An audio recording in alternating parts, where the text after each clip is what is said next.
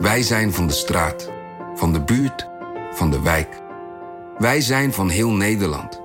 Samen zorgen we voor vrolijkheid, verbinding, feest. Samen brengen we in één jaar tijd 349 miljoen euro bij elkaar. Miljoenen waarmee onze goede doelenpartners de wereld groener, gezonder en rechtvaardiger kunnen maken. Nationale Postcode Loterij. Samen voor een betere wereld.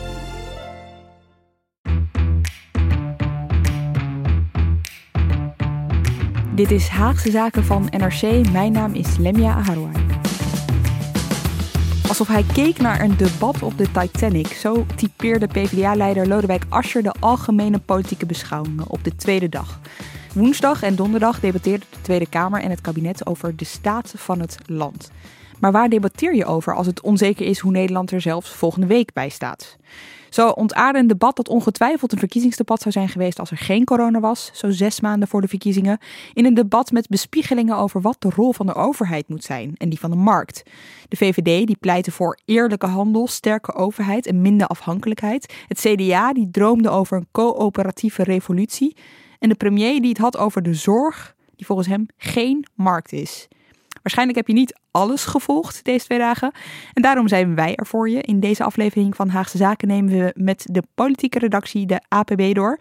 Zoals je inmiddels wel gewend van ons bent na de politieke beschouwingen. Dus we gaan alle partijen weer langs. Je hoort ook daardoor wat de opvallendste momenten waren en wat we nu al konden zien van de nog net niet losgebarsten verkiezingsstrijd. En dat uh, doe ik eerst met bij mij in de studio Peter de Koning.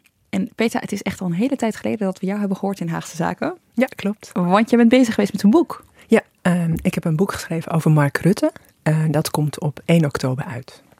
En uh, is het een uh, biografie? Is het een, uh, wat, wat, wat, wat, wat voor boek is het? Nou, het is, het is vooral een persoonlijk en politiek portret van, van een man die al half oktober dan precies tien jaar premier is van Nederland. Dus ik laat zien, weet je, hoe die, hoe die is geworden, tot wie die is. En ook al van jongs af aan allerlei dingen had die, die, die je nu nog steeds terugziet. En hoe zijn politieke denken zich heeft ontwikkeld. Ja, en wat, jij, hebt, jij volgt hem natuurlijk al een hele tijd. Ik kan me nog herinneren, helemaal het eerste seizoen van Haagse Zaken. Toen had jij hem net een jaar lang gevolgd. En toen kwam je vertellen over hem. Ja, Dit, ja 2015. Heb, precies, ja. Ja. ja. Ja, Ik heb een klein voorproefje gehad van dat, uh, van dat uh, boek. En je beschrijft hem zoals je eerder al deed voor de krant. Hè, want je hebt hem eerder al een keer een jaar uh, gevolgd. Voor wie geïnteresseerd is, het allereerste seizoen van Haagse Zaken vertel je daar een keer over.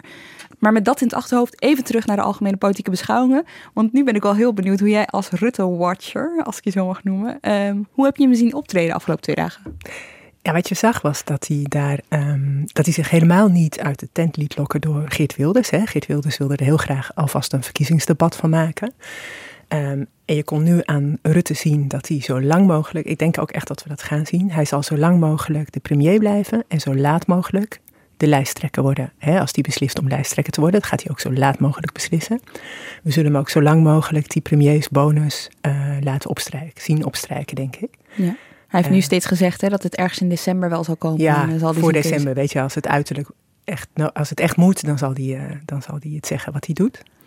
Uh, maar ook daarna denk ik dat hij zo lang mogelijk de premier zal blijven, de staatsman. Want daarmee trek je gewoon een heleboel uh, kiezers. Dat ja. is gebleken. Ja, en als je, zijn belang daarbij is dus ook, als je nu kijkt, we nemen op op vrijdag. Op vrijdagavond wordt er weer zo'n persconferentie gegeven. Daar wil je natuurlijk ook staan als premier, niet als lijsttrekker. Nee, precies. Nee. Oké, okay, jij volgt de VVD voor, uh, voor NRC. En laten we het even hebben over die partij, uh, deze APB. Wat zag jij? Wat, wat, wat, wat, wat was het verhaal van de VVD? Ja, de VVD is al een tijdje uh, onder leiding van Klaas Dijkhoff bezig om uh, de partij meer naar het midden te trekken. Hè? Dus uh, zeker na de dividend, het, weet je, de afgang van de afschaffing van de dividendbelasting die niet doorging. Wil die partij laten zien dat ze er echt niet alleen is voor het grote bedrijfsleven en grote ondernemers, maar voor de gezinnen, de middeninkomens. Dus Dijkhoff die probeerde, of liet dat ook weer zien in, in dit debat. Zijn verhaal ging daarover. En waar merkte je dat aan? Wat, wat, wat, wat hoorde je hem zeggen? Wat is je bijgebleven? Want wat mij wel opviel was bijvoorbeeld dat hij het had over een sterkere overheid, ja, de VVD. Precies, absoluut. Dat was het, het belangrijkste, belangrijkste boodschap, denk ik. Hij zei nadrukkelijk niet een grote overheid, hè, want dat, daar moet de VVD niet zoveel van hebben. Maar een sterke overheid. Maar alleen al dat hij het over de overheid had en de rol van de overheid is echt wel een, uh, uh, ja, is een belangrijke verschuiving voor de VVD. Ja, en ehm, bij de VVD is het natuurlijk altijd zo dat we een partijleider en fractievoorzitter horen natuurlijk. Want eh, Rutte is partijleider naast premier. Um, hij had het op de tweede dag uh, over uh, Shell. Laten we daar eerst even naar luisteren. Maar ook die hele grote ondernemingen die weer zorgen voor heel veel werkgelegenheid bij de kleinere onderneming. Mag ik één voorbeeld noemen? Ik was van de week in gesprek met Shell. En ik heb een feedback gegeven. Jullie leggen altijd de nadruk op je renewables business. Maar dat is natuurlijk klein. Dat groeit wel, uh, maar het is klein. Het is prachtig wat ze doen, uh, maar in, in die nieuwe economie. Maar natuurlijk is het in overwegende mate nog steeds een klassiek olie- en gasbedrijf. Waarom wilde je dit laten horen? Nou, het was een interessant stukje van het debat. Omdat je Rutte wel weer zag opkomen voor die grote bedrijven. Weet je, dat hij zo nadrukkelijk inging op Shell en wat Shell aan het doen is. En ook, dat horen we hier dan niet, maar wat hij, dat hij zei dat, je zoveel, dat het zoveel banen oplevert voor Nederland. Zo stond hij ook toen het over de dividendbelasting ging. En elke keer nam hij het op voor die grote bedrijven, omdat dat voor zoveel uh, werkgelegenheid zorgt volgens hem in Nederland. En net als toen had je nu ook weer die linkse oppositieleiders uh, uh, die zeiden, nou toon het dan aan, maar hoeveel banen krijgen we ervan? En dat, dat kon hij opnieuw niet zeggen. Dus dat, dat deel was wel weer ouderwets. Ja, het is zo, zo, zo, zo benoemde de oppositie het ook heel graag. Hè? Uh, Marijnissen noemde het een paar keer de dividendbelasting 3.0. Ja, Want eerst was die afschaffing van die dividendbelasting uh, op de agenda gezet. Vervolgens de verlaging van de winstbelasting. En dan nu nog dit, weet Ja. je wel. Dat, was, dat werd natuurlijk in een rijtje gezet steeds. Ja, precies. En het ging over 2 miljard. eh, een investeringsaftrek voor eh, het bedrijfsleven. Kijk, en dan zei de VVD steeds, het is niet alleen het grote bedrijfsleven. Het is voor alle eh, ondernemers. Dat is natuurlijk wel een verschil. Maar de, weet je, dat, dat, ehm, of dat eh, eh, veel mensen opvalt, kun je afvragen. Maar even naar de houding van, eh, van Rutte. Want hij staat er dan en je, ziet, je zag heel duidelijk vanuit de publieke tribune dat die drie linkse partijen een afspraak met elkaar hadden gemaakt. Hè. Dus die stonden dan tegelijkertijd op. Die maakten een treintje, dus die gingen elkaar steeds aanvullen. Waardoor het, die argumenten, weet je, als je ze achter elkaar hoort, dan heeft dat natuurlijk een sterker effect. Hoe vond je dat Rutte daarmee omging? Als hij zo'n, zo'n laag van, als hij zo'n, uh, hoe noem je dat? Een vlaag van kritiek over zich heen krijgt van de oppositie. Nou, je, ik denk dat je kon zien dat hij uh, niet van plan was om opnieuw een fout te maken. Hè. Bij de dividendbelasting heeft hij toen. Uh, toen zei hij dat hij het tot in zijn diepste vezels voelde dat het moest gebeuren. Nou ja, zoiets, dat, dat, dat achtervolgt hem natuurlijk de rest van de tijd dat hij actief is in de politiek. Zoals er wel meer dingen zijn die hem zullen achtervolgen zolang hij daar zit. Um, maar zoiets zei hij nu echt niet, weet je wel. Hij, um, hij, bleef er hij bleef aan de oppervlakte, hij ging er niet heel diep op in. Hij zei steeds, en dan kon hij zich nog achter verschuilen, we gaan het plan nog uitwerken en dat komt dan begin oktober. Uh, dus hij reageerde op, die, op dat treintje van die oppositie, um, van die linkse leiders, vrij rustig. Um, hij, nodigde, hij nodigde ze ook uit hè, om bijna mee te gaan denken over hoe dat eruit dat was het hele debat. Hè? Ja. Uh, zij hebben natuurlijk steun nodig in de Tweede Kamer en in de Eerste Kamer. En uh, de coalitie rekent heel erg op die linkse partijen. Dus hij was ontzettend aardig voor ze. Ja. ja. Nog even meer breed over de VVD. Uh, want we zitten natuurlijk, ondanks dat het niet echt een verkiezingsdebat was, deze APB. wel zes maanden voor de Tweede Kamerverkiezingen of voor het moment dat het gepland staat. Jij noemde aan het begin van dit gesprek al eventjes dat de VVD vorig jaar met dat discussie was, stuk was gekomen, Dijkhof, waarin hij al een beetje afstand nam van het denken in grootbedrijven. Het, het moest meer om de MKB'er gaan, de middenklasse. Nu zie je een interessante omslag bij meer partijen in de Tweede Kamer. Hè? Uh, een, een, een, grotere rol voor de overheid of een belangrijkere rol voor de overheid, een kleinere rol voor de markt. Denk je dat, je zou kunnen zeggen, een beetje cynisch is het wel, maar eigenlijk waren ze net op tijd vorig jaar. Uh, je bedoelt ook met oog op de coronacrisis en dat, dat de anderen gingen schuiven. Ja, ja, dat ja. de anderen gingen schuiven. Ja. En dat deze verkiezingen eigenlijk voor een deel toch ook over dat thema zullen gaan. Jazeker, ja, de VVD. Maar de VVD is daar wel vaker, denk ik, uh, slim, is om, slim in om weet je, aan te voelen. Ze doen daar ook onderzoek naar natuurlijk. Wat, waar staan hun kiezers? Wat vinden ze belangrijk? En, uh, en zeker naar de dividendbelasting was dit belangrijk voor de VVD, denk ik. Om te laten zien dat ze uh, ook een hele andere kant hebben. Dus daar zijn ze inderdaad op tijd mee begonnen voor de, voor de rest. Dat ja, is waar. Ja. ja. En ook nog voor de coronacrisis, maar dat wist natuurlijk helemaal niemand.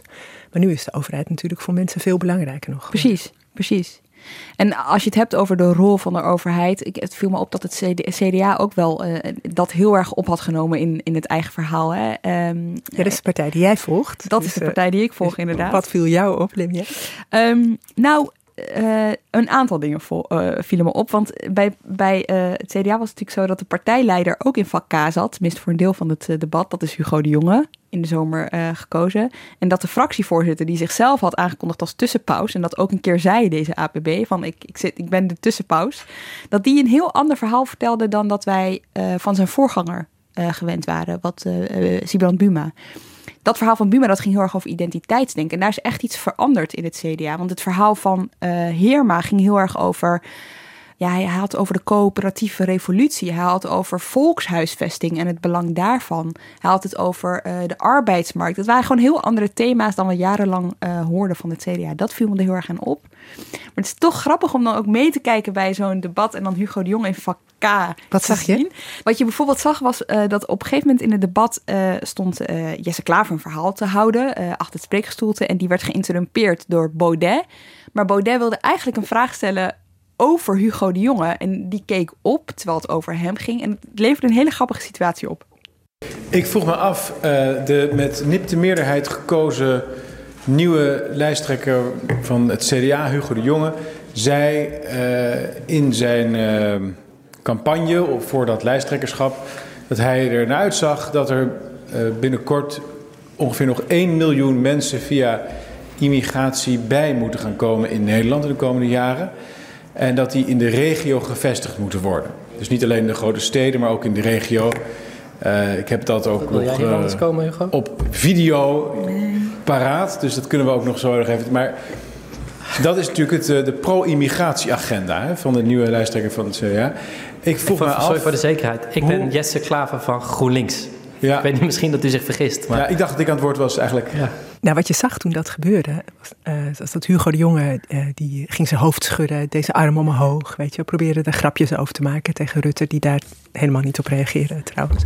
Dus toen boog hij zich naar achteren, Hugo de Jonge ging hij met Wouter Koolmees praten en uh, hij werd er heel ongemakkelijk om. Ja, want je kan niet terugpraten nee, natuurlijk. Er wordt daar zomaar gezegd dat jij een miljoen uh, migranten per jaar binnen uh, wil, wil laten komen. En je kan, en je kan niet zeggen dat dat niet waar is. Ja, maar goed, dan hebben we hier nog even genoteerd dat hij nee zat te knikken terwijl dit allemaal werd gezegd. Daar zal hij blij om zijn. wat, wat me ook nog opviel bij Heerma, kijk, taalgebruik is natuurlijk af en toe heel belangrijk. Nou, af en toe is heel belangrijk in de Tweede Kamer.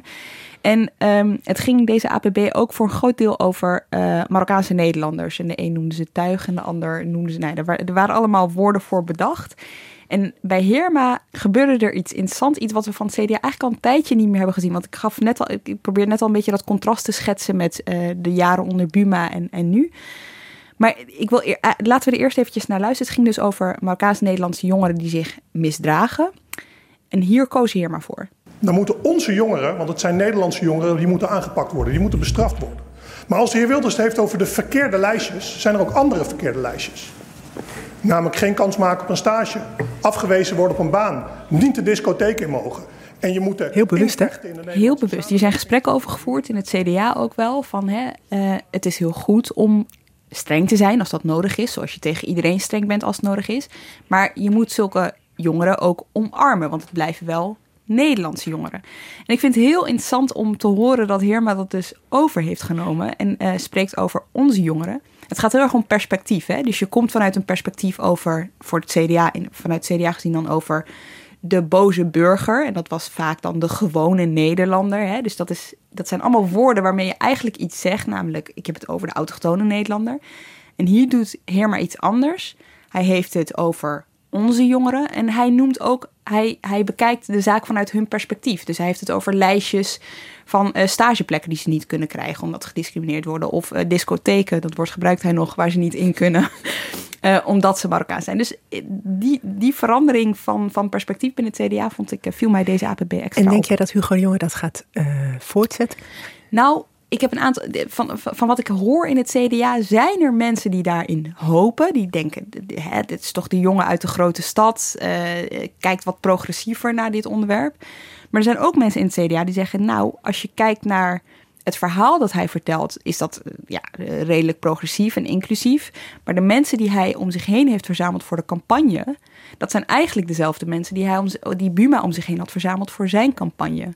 Dus nu wordt het een soort van test voor Hugo de Jonge is hij zelf ideologisch zo vasthoudend dat het niet uitmaakt wie zijn campagneteam is, omdat hij zijn eigen boodschap hè, in zijn hoofd heeft en dat wil overdragen? Of laat hij zich toch beïnvloeden door dezelfde mensen die om Buma heen zaten? Hier gaan we het nog heel vaak over hebben. Ik denk het ook, inderdaad. Laten we het nog eventjes hebben over de ChristenUnie. Uh, want uh, Gert-Jan Segers die stond er eigenlijk als enige lijsttrekker namens uh, de coalitiepartijen. Ja. Waarvan we weten dat hij echt door wil gaan. Doet het relatief goed in de peilingen na drie jaar met Rutte. Dat kunnen niet alle partijen zeggen die ooit met Rutte samen hebben gewerkt in een coalitie. Wat viel jij op aan hem? Uh, ja, kijk, Segers heeft, uh, is pas met een manifest gekomen. Dat met de titel Aandacht voor wat echt telt. En dat, daarin neemt hij ook enorm veel afstand van het liberalisme. Hè. Hij valt een paar keer de VVD nogal stevig aan.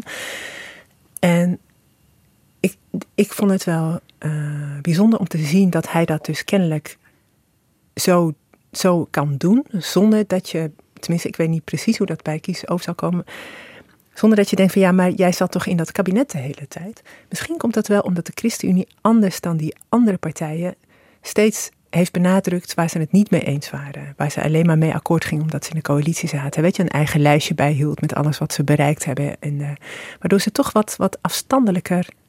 Hoe zie jij dat? Wat afstandelijker ten opzichte van het kabinet lijken te staan. Ja, ik moet dan denken aan uh, toen het kinderpardon nog echt een issue was. Helemaal aan het begin van, uh, van, dit, uh, van dit kabinet. En dat Segers inderdaad vaak heeft uitgelegd dat hij het moeilijk vond. Dus hij was geen rookgordijn, gebruikte daar niet hele ingewikkelde woorden voor. Ja, sommige idealen lukt, lukken wel om waar te maken. Wat je zegt, dat lijstje dat zij bijhouden met wat ze allemaal voor elkaar krijgen. En sommige niet. En dat is in de politiek natuurlijk best wel ongewoon. om heel duidelijk te zeggen dat je ergens van baalt dat het niet lukt maar dat andere dingen wel lukken. En dat heeft hij wel heel erg duidelijk vanaf het begin gedaan. Wat me ook nog wel opviel in dat uh, uh, manifest is. Want dat is heel interessant dat je zegt, je bent onderdeel van iets. En, en, en, tegelijkertijd, dan wordt het heel moeilijk om er tegenaan te schoppen. Maar hij, ook dat zegt hij gewoon. Dus hij gaat daar niet een, een, moeilijke formule voor bedenken waarom dat toch wel handig is. Hij zegt het gewoon van ja, het klopt, we zijn er onderdeel van geweest. Uh, maar nu willen we het anders doen. Dat manifest is overigens een vervolg op een boek dat hij eerder dit jaar uitbracht, hè, De Verloren Zoon. Uh, en hij, hij, had heel duidelijk dat manifest nog in zijn achterhoofd zitten, ook toen hij uh, zijn bijdrage deed tijdens de ABB. Mevrouw de voorzitter, we zijn in de afgelopen vier decennia iets kwijtgeraakt. Ons mensbeeld gaat mank. We lopen op één been. We zijn geen homo economicus. We zijn mensen die gedijen bij vriendschap, liefde, zorg voor elkaar. We zijn bestemd voor bloei. Is dit misschien een open deur? Nou, laten we er dan alsjeblieft heel snel door, doorheen lopen. En niet langer buiten blijven staan. Want wat nu nodig is, is beleid dat recht doet aan wie wij zijn.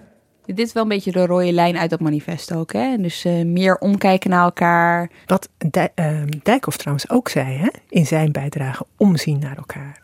Dat was echt een. Uh, ja, en wat, het CDA, en wat het CDA dus ook de afgelopen tijd uh, veel zei. Want in de Abel Hertzberg-lezing van Hugo de Jonge van uh, vorige week ging het ook om solidariteit voor elkaar. Ja. Ze dus hebben nog een rode lijn voor de verkiezingen van komend ja. jaar. Even over Klaas Dijkhoff nog iets grappigs. Hij was het manifest van Segers aan het lezen tijdens de jij, APB. zag ik, want dan kunnen natuurlijk over hun schouders heen kijken naar wat ze allemaal aan het doen zijn. dus um, ja, de, de, de, hij is een behoorlijk leidend voorwerp van dat, in dat manifest. heeft hij zelf ook ook uh, mee kunnen krijgen. Overigens nog één ding over die bijdrage van Segers. Want hij ging op een gegeven moment is hij gaan citeren uit een gedicht. Hè? En dan loop je altijd het risico dat iemand dat gedicht nog net iets beter kent dan jijzelf. En die was er? Die was er. Voorzitter, uh, de heer Segers citeerde in zijn mooie bijdrage... Uh, tussen droom en daad staan wet in de weg en praktische bezwaren. Het huwelijk van Elschot. Dus ik denk dat hij daarmee verwijst naar de coalitie.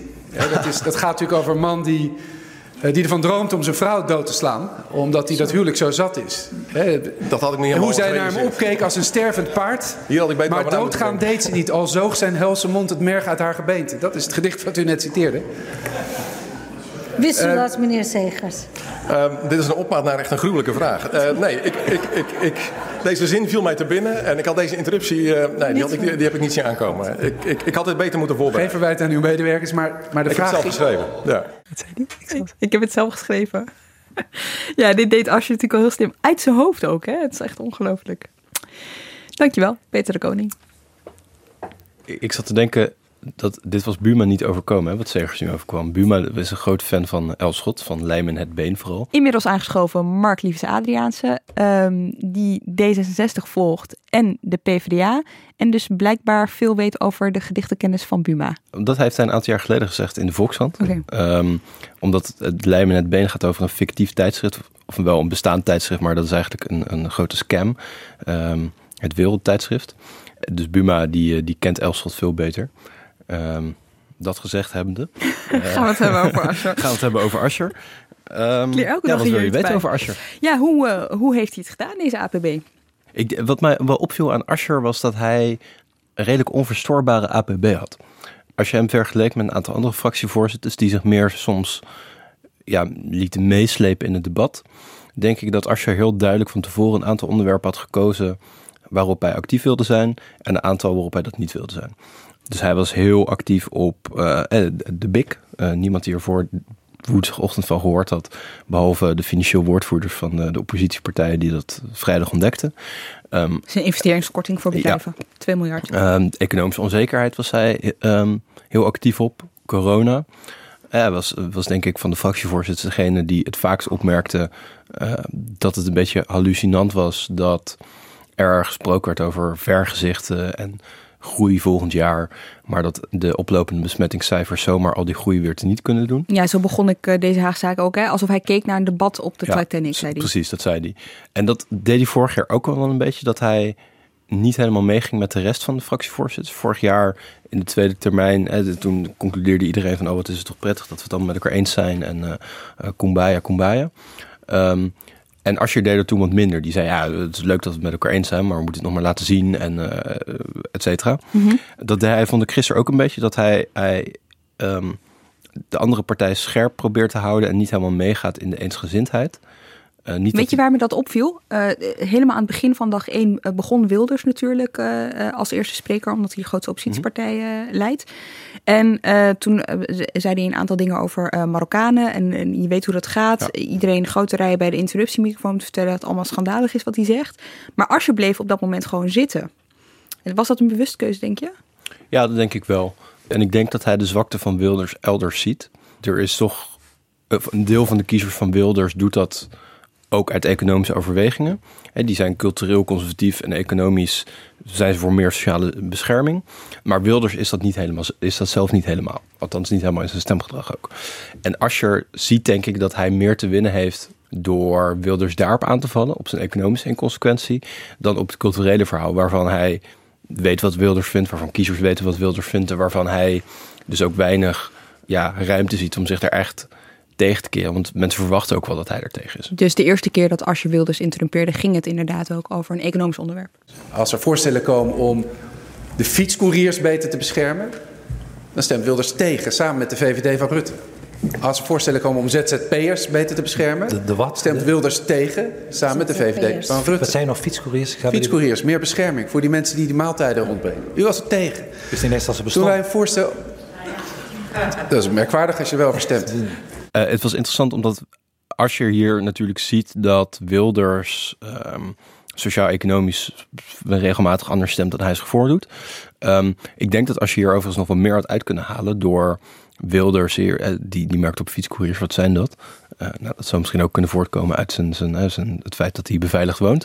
Um, dat hij niet zo makkelijk even iemand van een zekere thuisbezorger la langs laat komen. Ja, je woont dan wel beveiligd, maar ook daar lees je de krant, toch? Ik bedoel, nee, die is veel dus over. Ik, ik denk dat hij dit had, meer had kunnen uitbuiten door Wilders op aan te spreken. Oh, dus u weet niet wie de, wie de gewone man is. De gewone man die u zegt te willen uh, beschermen en waarvoor u wilt opkomen, die kent u eigenlijk helemaal niet. Ik denk dat hij daar nog wel iets meer uit had kunnen halen. Maar goed, Wilders, die zag natuurlijk ook dat, dat um, op sociale zekerheid, dat dat de kracht is van de PvdA, maar ook de zwakte.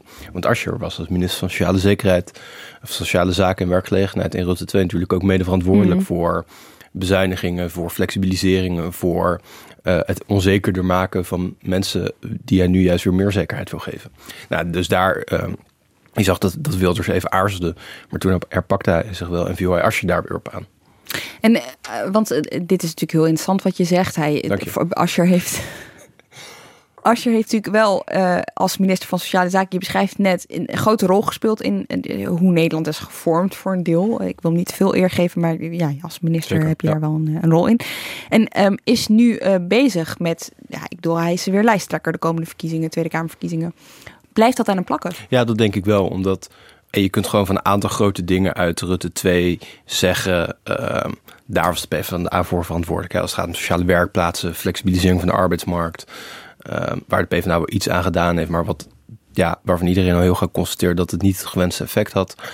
Um, er is bezuinigd en die bezuinigingen raakten vooral de onderkant van de samenleving. Dat blijft aan Rutte of aan Asscher plakken. En uh, ik denk dat het minder een rol zal spelen volgend jaar dan het in 2017 werd. Toen natuurlijk ook gewoon afrekening was van de PvdA. Um, dat zal volgend jaar minder zijn. Hè? Asscher kan nu zeggen, ik heb vier jaar niet geregeerd. Het is alleen maar erger geworden. Wij willen weer gaan regeren en het anders gaan doen. Um, en ik moet zeggen dat hij die samenwerking al wel een beetje zocht hoor. Uh, donderdag, de, de kant van het kabinet of de dag waarop Mark Rutte aan het woord kwam, zocht hij veel meer de samenwerking met Rutte dan voorheen. Ik vond hem tegenover Rutte, ja, natuurlijk, hij was fel op, op bijvoorbeeld op die BIC-regeling, een aantal andere onderwerpen, corona. Um, maar ik vond dat hij ook wel meer dan in de zomer en dan voor de zomer de mhm. samenwerking zocht met Rutte. Bijvoorbeeld over werkgaranties. Nou, dus Rutte heeft een oppositiepartij nodig. De PvdA ziet de ruimte. Ik vond de dynamiek tussen Rutte en Asscher ook wel iets vriendelijker dan die bijvoorbeeld vorig jaar was. Toen Asscher, naar mijn idee, ja, niet meelachte met de grappen van Rutte. En nu zag je soms dat ze wel het contact zochten en dat er gewoon wat. wat en dat ze zitten vlak bij elkaar in de kamer, dus Rutte zegt dan wat en dan wordt er gelachen. Daar deed hij dit jaar iets meer mee. Dus ik had het idee dat hij iets meer weer. Ja, samenwerking zocht en die misschien ook wel gaat vinden van de oppositiepartij die je volgt naar de coalitiepartij die je volgt. Want dat is D66. Doe ik niet meer. Heb ik inmiddels uit handen gegeven aan jou. Dit is de Waarvoor eerste, dank. Dit is de eerste APB waarin jij eh, dus uh, extra ook letten op de sociaal-liberalen. Zo noemen ze zichzelf. Nou, wat me opviel aan Jette was dat hij minder dan de drie andere fractievoorzitters van de coalitie een heel groot ideologisch verhaal neerzet. je kon heel duidelijk zien, Segers keert zich tegen wat, wat, wat uh, conservatiever verhaal tegen het liberalisme. Dijkhoff zocht meer vernieuwing in het liberalisme. Herman zat op de coöperatieve revolutie en de Dutch Miracle, waar we in 2040 allemaal van gaan genieten. Met de Polder Wonder. Um, Engelse termen voor een Nederlandse toekomst, maar ga door. Ja, uh, ja blijkbaar weet hij meer dan wij. Um, maar Jet had dat vond ik iets minder. Hij had een betoog dat heel erg opgebouwd was langs een aantal grote onderwerpen, die we ook van D66 kennen jongeren, onderwijs, internationale samenwerking en natuurlijk corona. Maar ik vond hem minder een grote visie neerzetten op waar Nederland nu naartoe moet dan andere fractievoorzitters. En dat komt natuurlijk ook omdat hij niet degene is die die visie hoeft te gaan formuleren. Hij is wel fractieleider, maar is geen partijleider meer. Dat is Sigrid Kaag. Dus, is hij ook nooit geweest, hè? Nee, precies. Maar er is natuurlijk wel een tijd lang het idee geweest van hij wordt misschien lijsttrekker. En dan wordt hij wel partijleider. Moet hij wel over dit soort dingen meer gaan nadenken. Nou, dat is nu niet meer zo. Hè. Hij, hij uh, wordt geen lijsttrekker. Dus hij stond er, vond ik ook iets relaxer. Hij had denk ik ook iets meer ruimte om um, afstand te nemen van de coalitie op een aantal punten. Bijvoorbeeld corona, waar hij, vond ik, feller dan andere coalitiepartijen was. Klopt, ja. En ja, als we het hebben over klassieke D66 dingen. Hij zocht natuurlijk ook de, de polarisatie tegen de PVV. Ik ben trots op Nederland. Wij hebben volgens internationale lijstjes een van de beste zorgstelsels ter wereld, een van de beste pensioenstelsels ter wereld. Ondanks de crisis zijn mensen en kinderen nergens zo gelukkig als in Nederland. En toch spreekt de heer Wilders hier van een intens corrupt land. En eerder gebruikt hij woorden bananenrepubliek en een nepparlement. En dan is mijn vraag aan de heer Wilders: als het hier allemaal zo verschrikkelijk is, in welk land zou u dan liever wonen? Waarop Geert wilde zei, Nederland. Eigenlijk gaf hij hem de ruimte om hij gaf Hem de ruimte om vijf minuten lang te vertellen waarom Nederland op dit moment een verschrikkelijk corrupt, links-liberaal, links-liberale dictatuur is. En waarom Geert Wilders dat onder zijn leiding totaal zou veranderen. Um, ik vond het niet zo sterk. Omdat hij, het, je zag, dit was bedacht door D66 en zij dachten waarschijnlijk, hij gaat iets zeggen voor Hongarije, over Viktor Orban. Nou, dat deed Wilders niet, dus kopte Jet hem zelf in door te refereren naar een bezoek van Wilders aan Orban afgelopen zomer. En te vertellen, hey, Hongarije, illiberaal, uh, aanval op de rechtsstaat, dat is wat u werkelijk wilt. Waarop Wilders zei, ik sta liever met Orban op de foto dan met jou, meneer Jette. Ja, dat is de traditionele uh, uh, spontane oorwarsing die Geert Wilders natuurlijk met aan vrij veel mensen heeft gegeven. Ik moest eigenlijk een beetje denken aan toen met Jolande Sap, de, de stekker, die zonder deze interruptie zo groot willen maken. Maar toen zei Wilders ook zoiets van... Uh, ja, ik constateer dat de stekker de mevrouw Sap nooit heeft ingezeten. Wilders is heel sterk in zo'n adremme ja. reactie. En Jette heeft dat niet. Jette heeft dat minder. Natuurlijk, eh, er is niks mis mee dat je, dat je die spontaniteit misschien een beetje mist. Maar ik vond het in deze interruptie niet zo heel sterk. Het D66 profileert zich heel graag als de anti-PVV.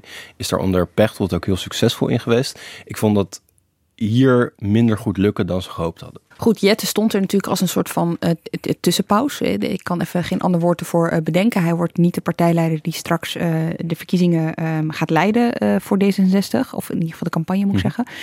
Voor wat betreft de ideeën van D66, daar gaan we deze week wel meer over horen. Inderdaad, want D66 presenteert zondag hun conceptverkiezingsprogramma in Rotterdam. En de leden gaan daar nog heel veel van vinden. D66-leden amenderen zo'n programma altijd op allerlei manieren. Eerste um, partij, hè? Die maar dus het is inderdaad de eerste partij die um, met een, uh, ja, ik zou niet zeggen post-corona, maar een, een uh, inter, uh, inter-corona verkiezingsprogramma komt. En ik ben wel benieuwd om te zien in hoeverre ja, de onzekerheid dat we geen flauw idee hebben hoe de wereld er over zes maanden als verkiezingen zijn uitziet, doorgecijpeld is in dit verkiezingsprogramma. Dankjewel, Mark Liefse Adriaans. En inmiddels aangeschoven in de studio ook is uh, onze coronaman Pim van den Dol. Goedemorgen. Naast corona volgen uh, doe jij meer, namelijk de SP en de SGP volgen. Zullen we maar eens beginnen met de SP? Ja, ik zou eigenlijk even willen het hebben vandaag over waar ze het wel over had en waar ze het niet over had. Okay. Dat is, uh, dat, daar zijn me een aantal dingen aan opgevallen. Haar eigen verhaal was, uh, nou ja, zoals we konden verwachten, een heel uh, klassiek economisch verhaal. Maar ook met name de nadruk dit keer weer op de zorg. Eigenlijk het belangrijkste thema van de SP. Ze was een van de eerste sprekers die na vijf uur begon over de ontwikkelingen rond het coronavirus. Dat het weer eigenlijk de verkeerde kant op gaat met de vele besmettingen. Want wat, wat dat betreft best een gek debat. Het nieuws druppelde steeds van buiten naar binnen terwijl het debat gaande was. Ja, klopt. En het was dus opmerkelijk dat het eigenlijk de eerste uren uh, bijna niet ging over de coronacrisis. En nou ja, op een gegeven moment kwamen we weer een nieuw, nieuw record aantal besmettingen. Daar begon, uh, begon Marijnissen over. En ze koppelden natuurlijk eh, de coronacrisis ook aan het belangrijke punt van de SP... dat er natuurlijk meer geld moet naar de zorg, dat de zorgsalarissen uh, omhoog moeten.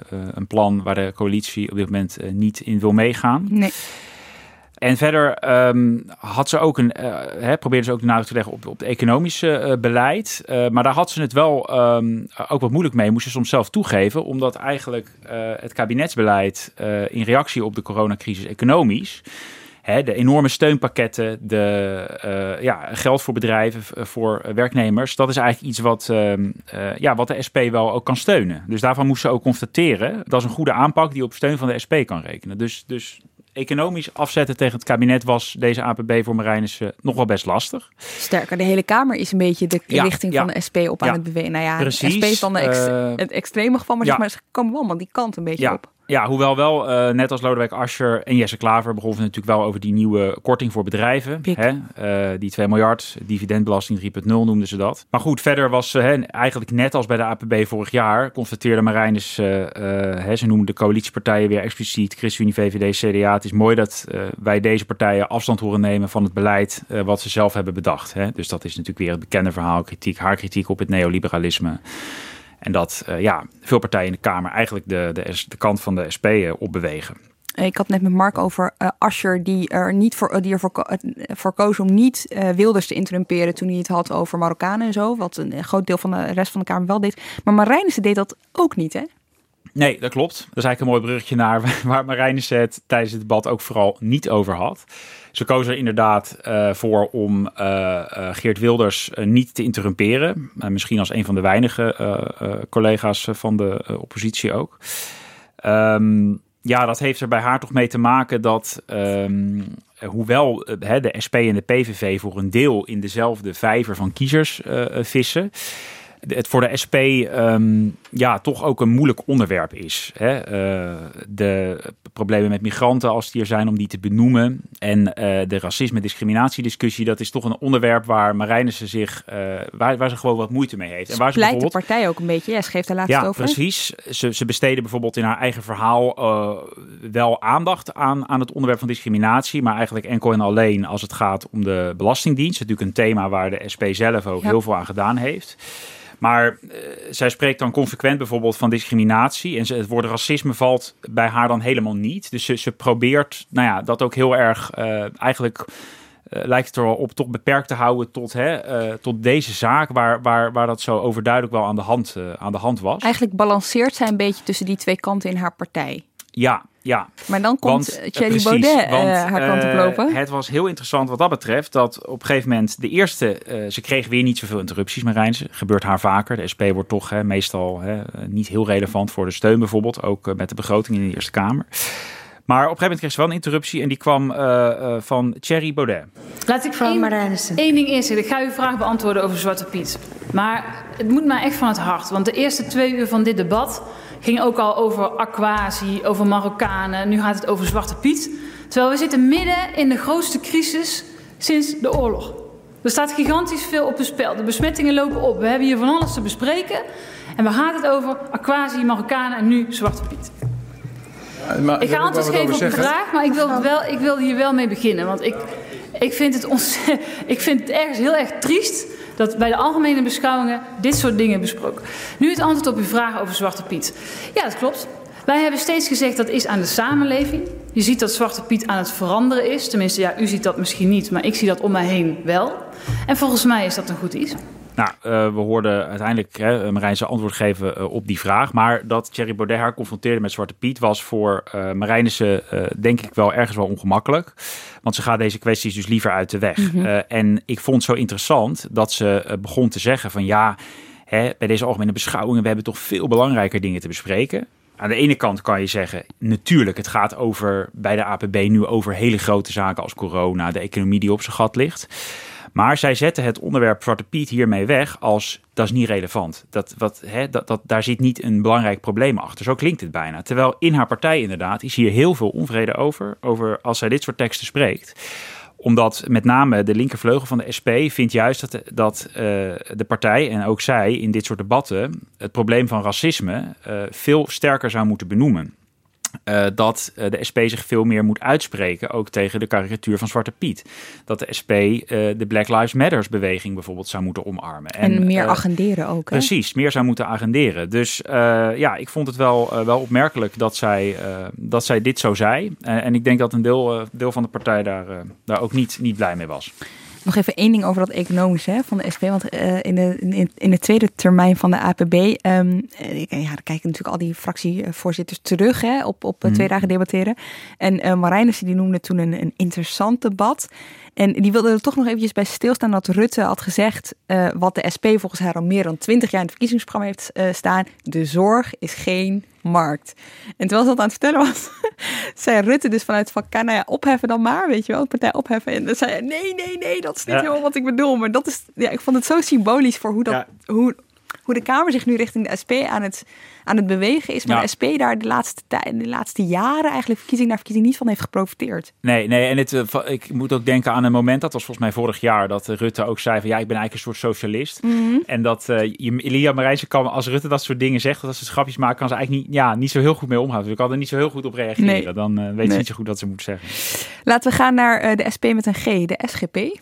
Ja, Kees van der Staaij spreekt elke APB heel laat op de avond. En al jarenlang kiest hij er daarom voor om iets bijzonders te doen in zijn speech, of bijdrage, om de aandacht te trekken. Nou, zoals wel vaker had hij weer een object meegenomen. Uh, in een doos? In een doos, ja. Die, de, hij opende de doos pas uh, op ongeveer twee derde van zijn betoog. Maar wat kwam daaruit tevoorschijn? Een ijsvogel, een, een houten exemplaar. En uh, waar staat die ijsvogel voor? Uh, er staat ook een afbeelding van een ijsvogel uh, op de sokkel van het beeld van Willem van Oranje op het plein naast de Tweede Kamer. nou, hè, Van der Staaij gaat al vaker terug naar de geschiedenis en ja. haalt er dan iets bijzonders bij. Uh, en op, die, uh, op dat standbeeld staat ook een, een Latijnse spreuk. dan hoop ik dat ik het goed uitspreek en dat mijn oud-docent Latijn niet meeluistert. Oké, okay, nu gaan we extra goed luisteren. Saevis tranquillus undis. Oké. Okay. Wat betekent dat? Ja? rustig te midden van de woelige baren. Een bekende lijspreuk van Willem van Oranje. Uh, waarom begon Van der Staaij daarover? Nou, hij vond dat wel een mooi uh, gezegde, zeg maar, wat past bij hoe het kabinet deze hele coronacrisis zou moeten aanpakken. Hè, dus rustig blijven, niet in paniek raken, goed nadenken voordat je ver, verstrekkende maatregelen ook, ook neemt. Eigenlijk een soort pleidooi voor ja, behoedzaamheid en nauwkeurigheid, zei hij. Maar wat bedoelde hij daar nou eigenlijk mee? Hij bedoelde eigenlijk te zeggen van hij waarschuwde heel erg voor een overheid die te veel macht naar zich toetrekt in deze coronacrisis. Een overheid die te diep ingrijpt in de samenleving en de maatschappij. Uh, en kerken bijvoorbeeld beperkingen oplegt. Want de SGP is uh, hè, van oudsher uh, een partij die zich, nou ja, die zich gewoon keert altijd tegen te veel overheidsbemoeienis. hij, hij waarschuwde voor, voor staatsabsolutisme, noemde, noemde hij nog dat woord. Uh, en, en heel concreet hè, hebben we dat bij deze coronacrisis bijvoorbeeld gezien. Ik noemde net al de kerken. Dat er mm -hmm. dus beperkingen werden opgelegd ook aan de kerkdiensten. Dat daar minder mensen mochten komen. Uh, dus dat, eh, dat hij vreesde dat, dat grondrechten te, te, te makkelijk, te snel beperkt uh, zouden worden. En hij vroeg dus ook nog garanties van Rutte tijdens het debat van hè, dat in de komende tijd ook dat daar niet, nou ja, niet weer te veel, te strenge beperkingen ja, zouden komen. Maar die kon hij niet geven, hè, Die kon hij niet meteen geven, nee, nee. En ook in dit opzicht nog interessant om te noemen is dat Van der Staaij weer waarschuwde voor vaccinatiedwang. Een, toch een bekend punt van, van de SGP. Zijn achterban ja, staat erom bekend hè, in de Bijbelbel dat ze zich niet, uh, niet snel laten vaccineren. Ja. En hij noemde dat weer, hoewel er ja, helemaal geen plannen op tafel liggen op dit moment om straks de vaccinatie tegen het coronavirus verplicht te maken. Maar goed, hij, hij waarschuwde daar wel weer voor. Er was nog één uh, interruptie van, van de stad die opviel, hè? Ja, dat klopt. Dat was een interruptie bij uh, Klaas Dijkhoff van de VVD. Want uh, de SGP was eigenlijk de enige partij die in het debat nog een punt maakte van de te snel stijgende overheidsuitgaven. Ja, voorzitter. Um, ik ben het er mee eens dat je op dit moment uh, die buffers juist moet inzetten. Wij steunen ook die steunpakketten. Tegelijkertijd zie je ook wel in de kritische commentaren, onder andere van, van de Raad van State, dat gezegd wordt: ja, maar let wel op. Wanneer ga je nou weer terug naar het oude financiële normaal? Ja, mijn collega Marieke Stellinga zei van de week: uh, zij ziet het als de grootste aardverschuiving in de Nederlandse politiek op dit moment. Mm -hmm. Dat door de coronacrisis eigenlijk alle partijen in de Kamer, inclusief VVD en CDA, die nu ook in het kabinet zitten, ervoor hebben gekozen om, hè, nu de economische crisis is, juist veel meer uit te geven. Om te investeren. Het begrotingstekort en de staatsschuld lopen daardoor heel fors op. En uh, de SGP had natuurlijk in de VVD altijd een bondgenoot om een beetje zuinig te zijn. Hè? SGP, de Calvinisten, ja. zuinigjes. Dus ja, Van der Staaij vroeg aan Dijkhoff van kunnen we nou in de toekomst nog op de VVD rekenen om, om die overheidsfinanciën toch weer gezond te maken.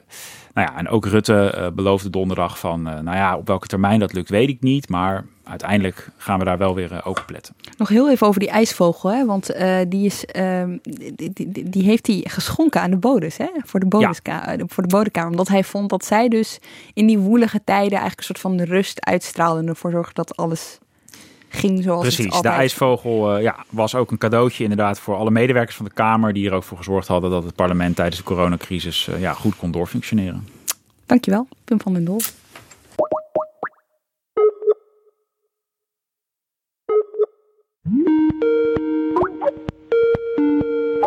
En op afstand, uh, maar toch bij ons, chef van de politieke redactie Guus Valk. Guus, jij hebt een beetje op de PVV gelet, uh, deze APB. Uh, Wilders was veel aan het woord. En als je, hij was ook uh, de eerste spreker op dag één, omdat hij de leider is van de grootste oppositiepartij. En voor even leek het, dacht ik toen ik hem aanhoorde, alsof corona ja, helemaal niet bestond. Nee, het verhaal van Wilders ging over Wilders zelf. En dat doet hij elk jaar. Um, elk jaar heeft hij een verhaal dat uh, grotendeels uh, over, zijn, over Wilders zelf of over zijn wereldbeeld gaat. Uh, en daar, daarin week hij niet af van, van zijn eerdere strijdplan. Er was wel heel veel anders en we zullen het nog wel over hebben. Maar het, puur het feit alleen dat hij toch vooral over Wilders ging praten. Ehm, dat is typisch Wilders. Ja, ja, ik had de handelingen er even bij gepakt van de APB van 2019 en 2018. Want hij begon natuurlijk ook in die jaren. Hè. En eigenlijk zat daar steeds het, eenzelfde patroon in. Namelijk hij begon over de zaak die tegen hem aangespannen was. Dan iets provocerends over Marokkanen of moslims. En dan was het echt urenlang interrupties beantwoorden van allerlei Kamerleden die naar de interruptiemicrofoon waren gelopen.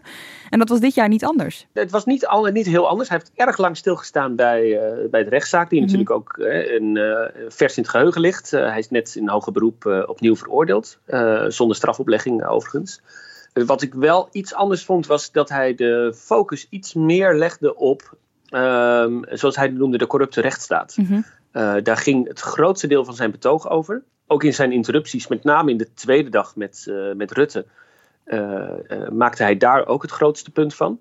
En daarin kreeg hij ook weer op, op zijn beurt ook weer de meeste interrupties. Want uh, hij kreeg ook de vraag voorgelegd van ja, luister, als u zo hard de, de rechtsstaat afwijst, um, wat moet uw achterban daarvan denken?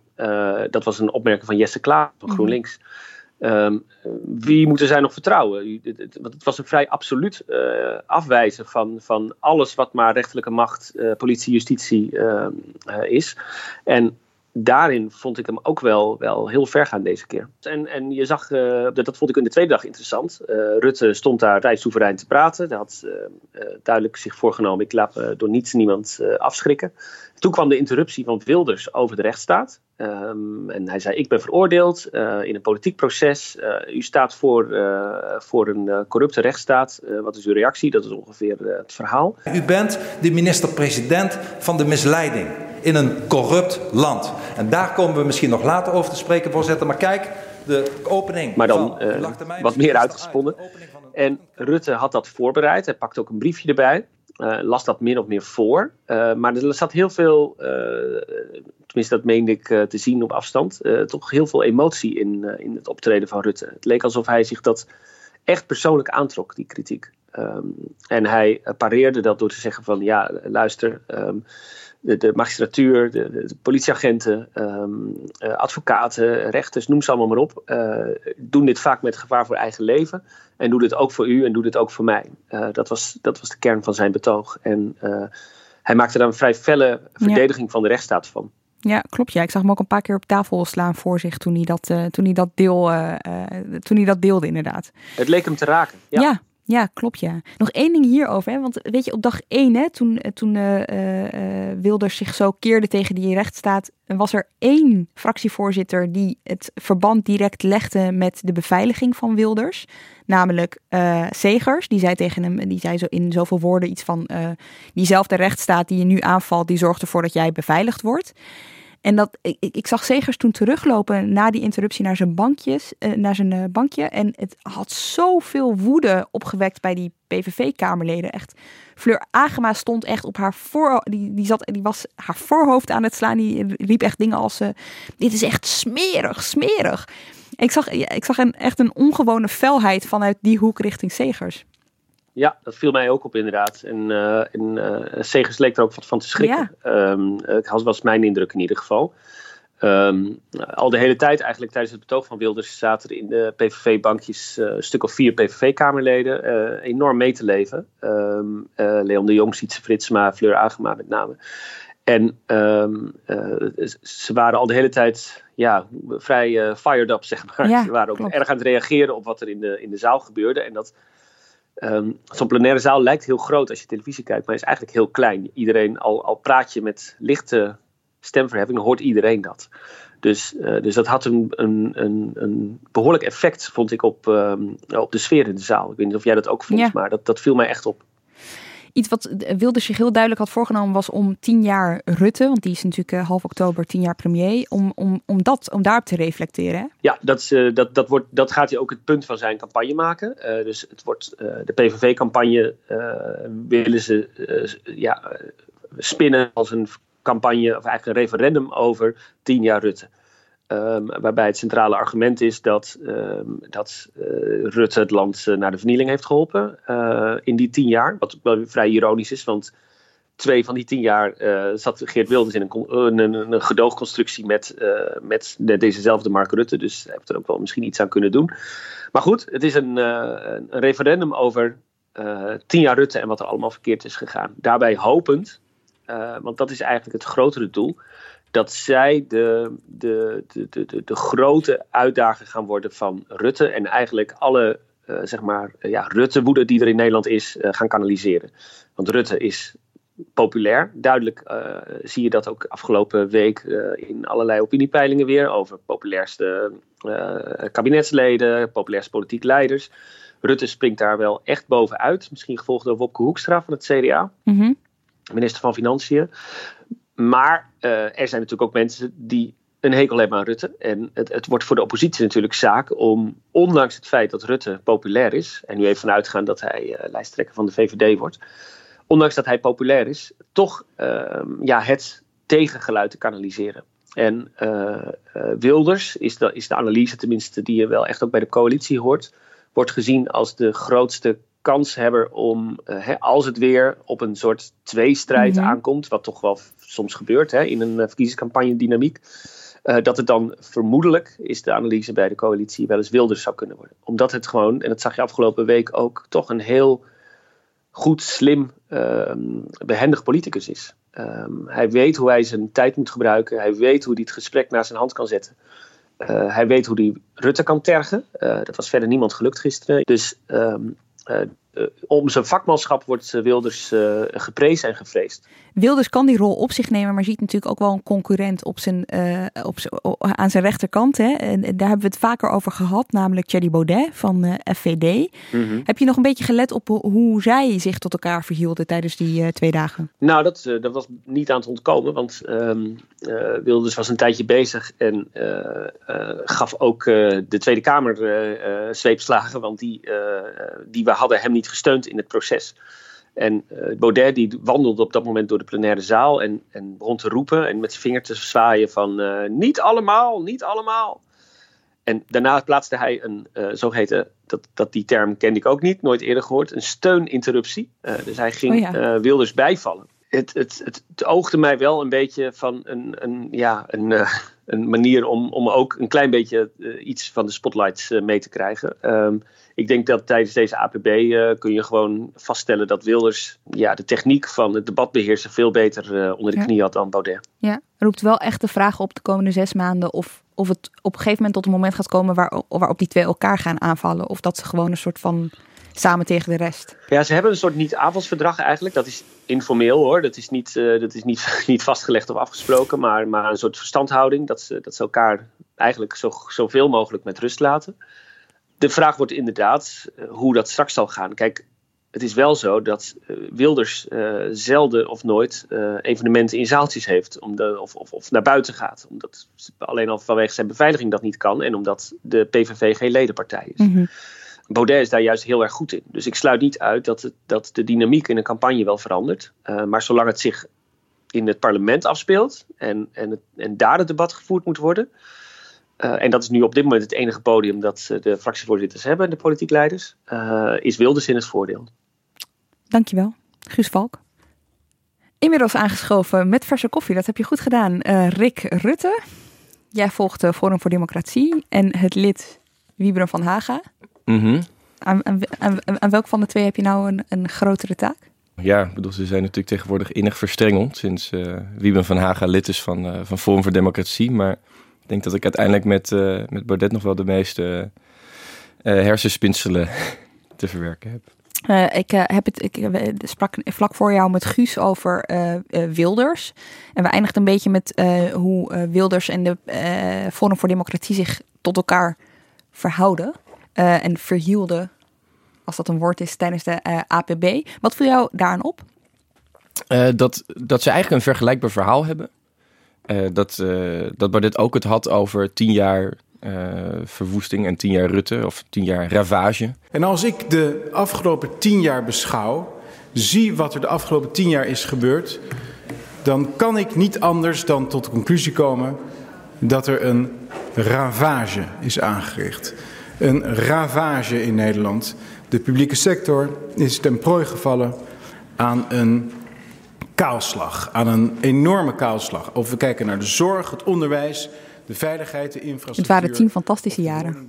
Ja, nou, wat je hier niet kan zien is, hij had, uh, dat was wel boeiend om vanaf de publieke tribune te kunnen aanschouwen. Hij had eh, een hele stapel grafieken meegenomen om zijn punten te onderbouwen. Die waren nog steeds niet heel erg goed te zien, maar die werden ook, uh, ja, jij zat er ook bij geloof die werden uitgedeeld aan, alle, aan de Kamer en uh, aan vak K. Dus je zag alle ministers er een beetje doorheen bladeren.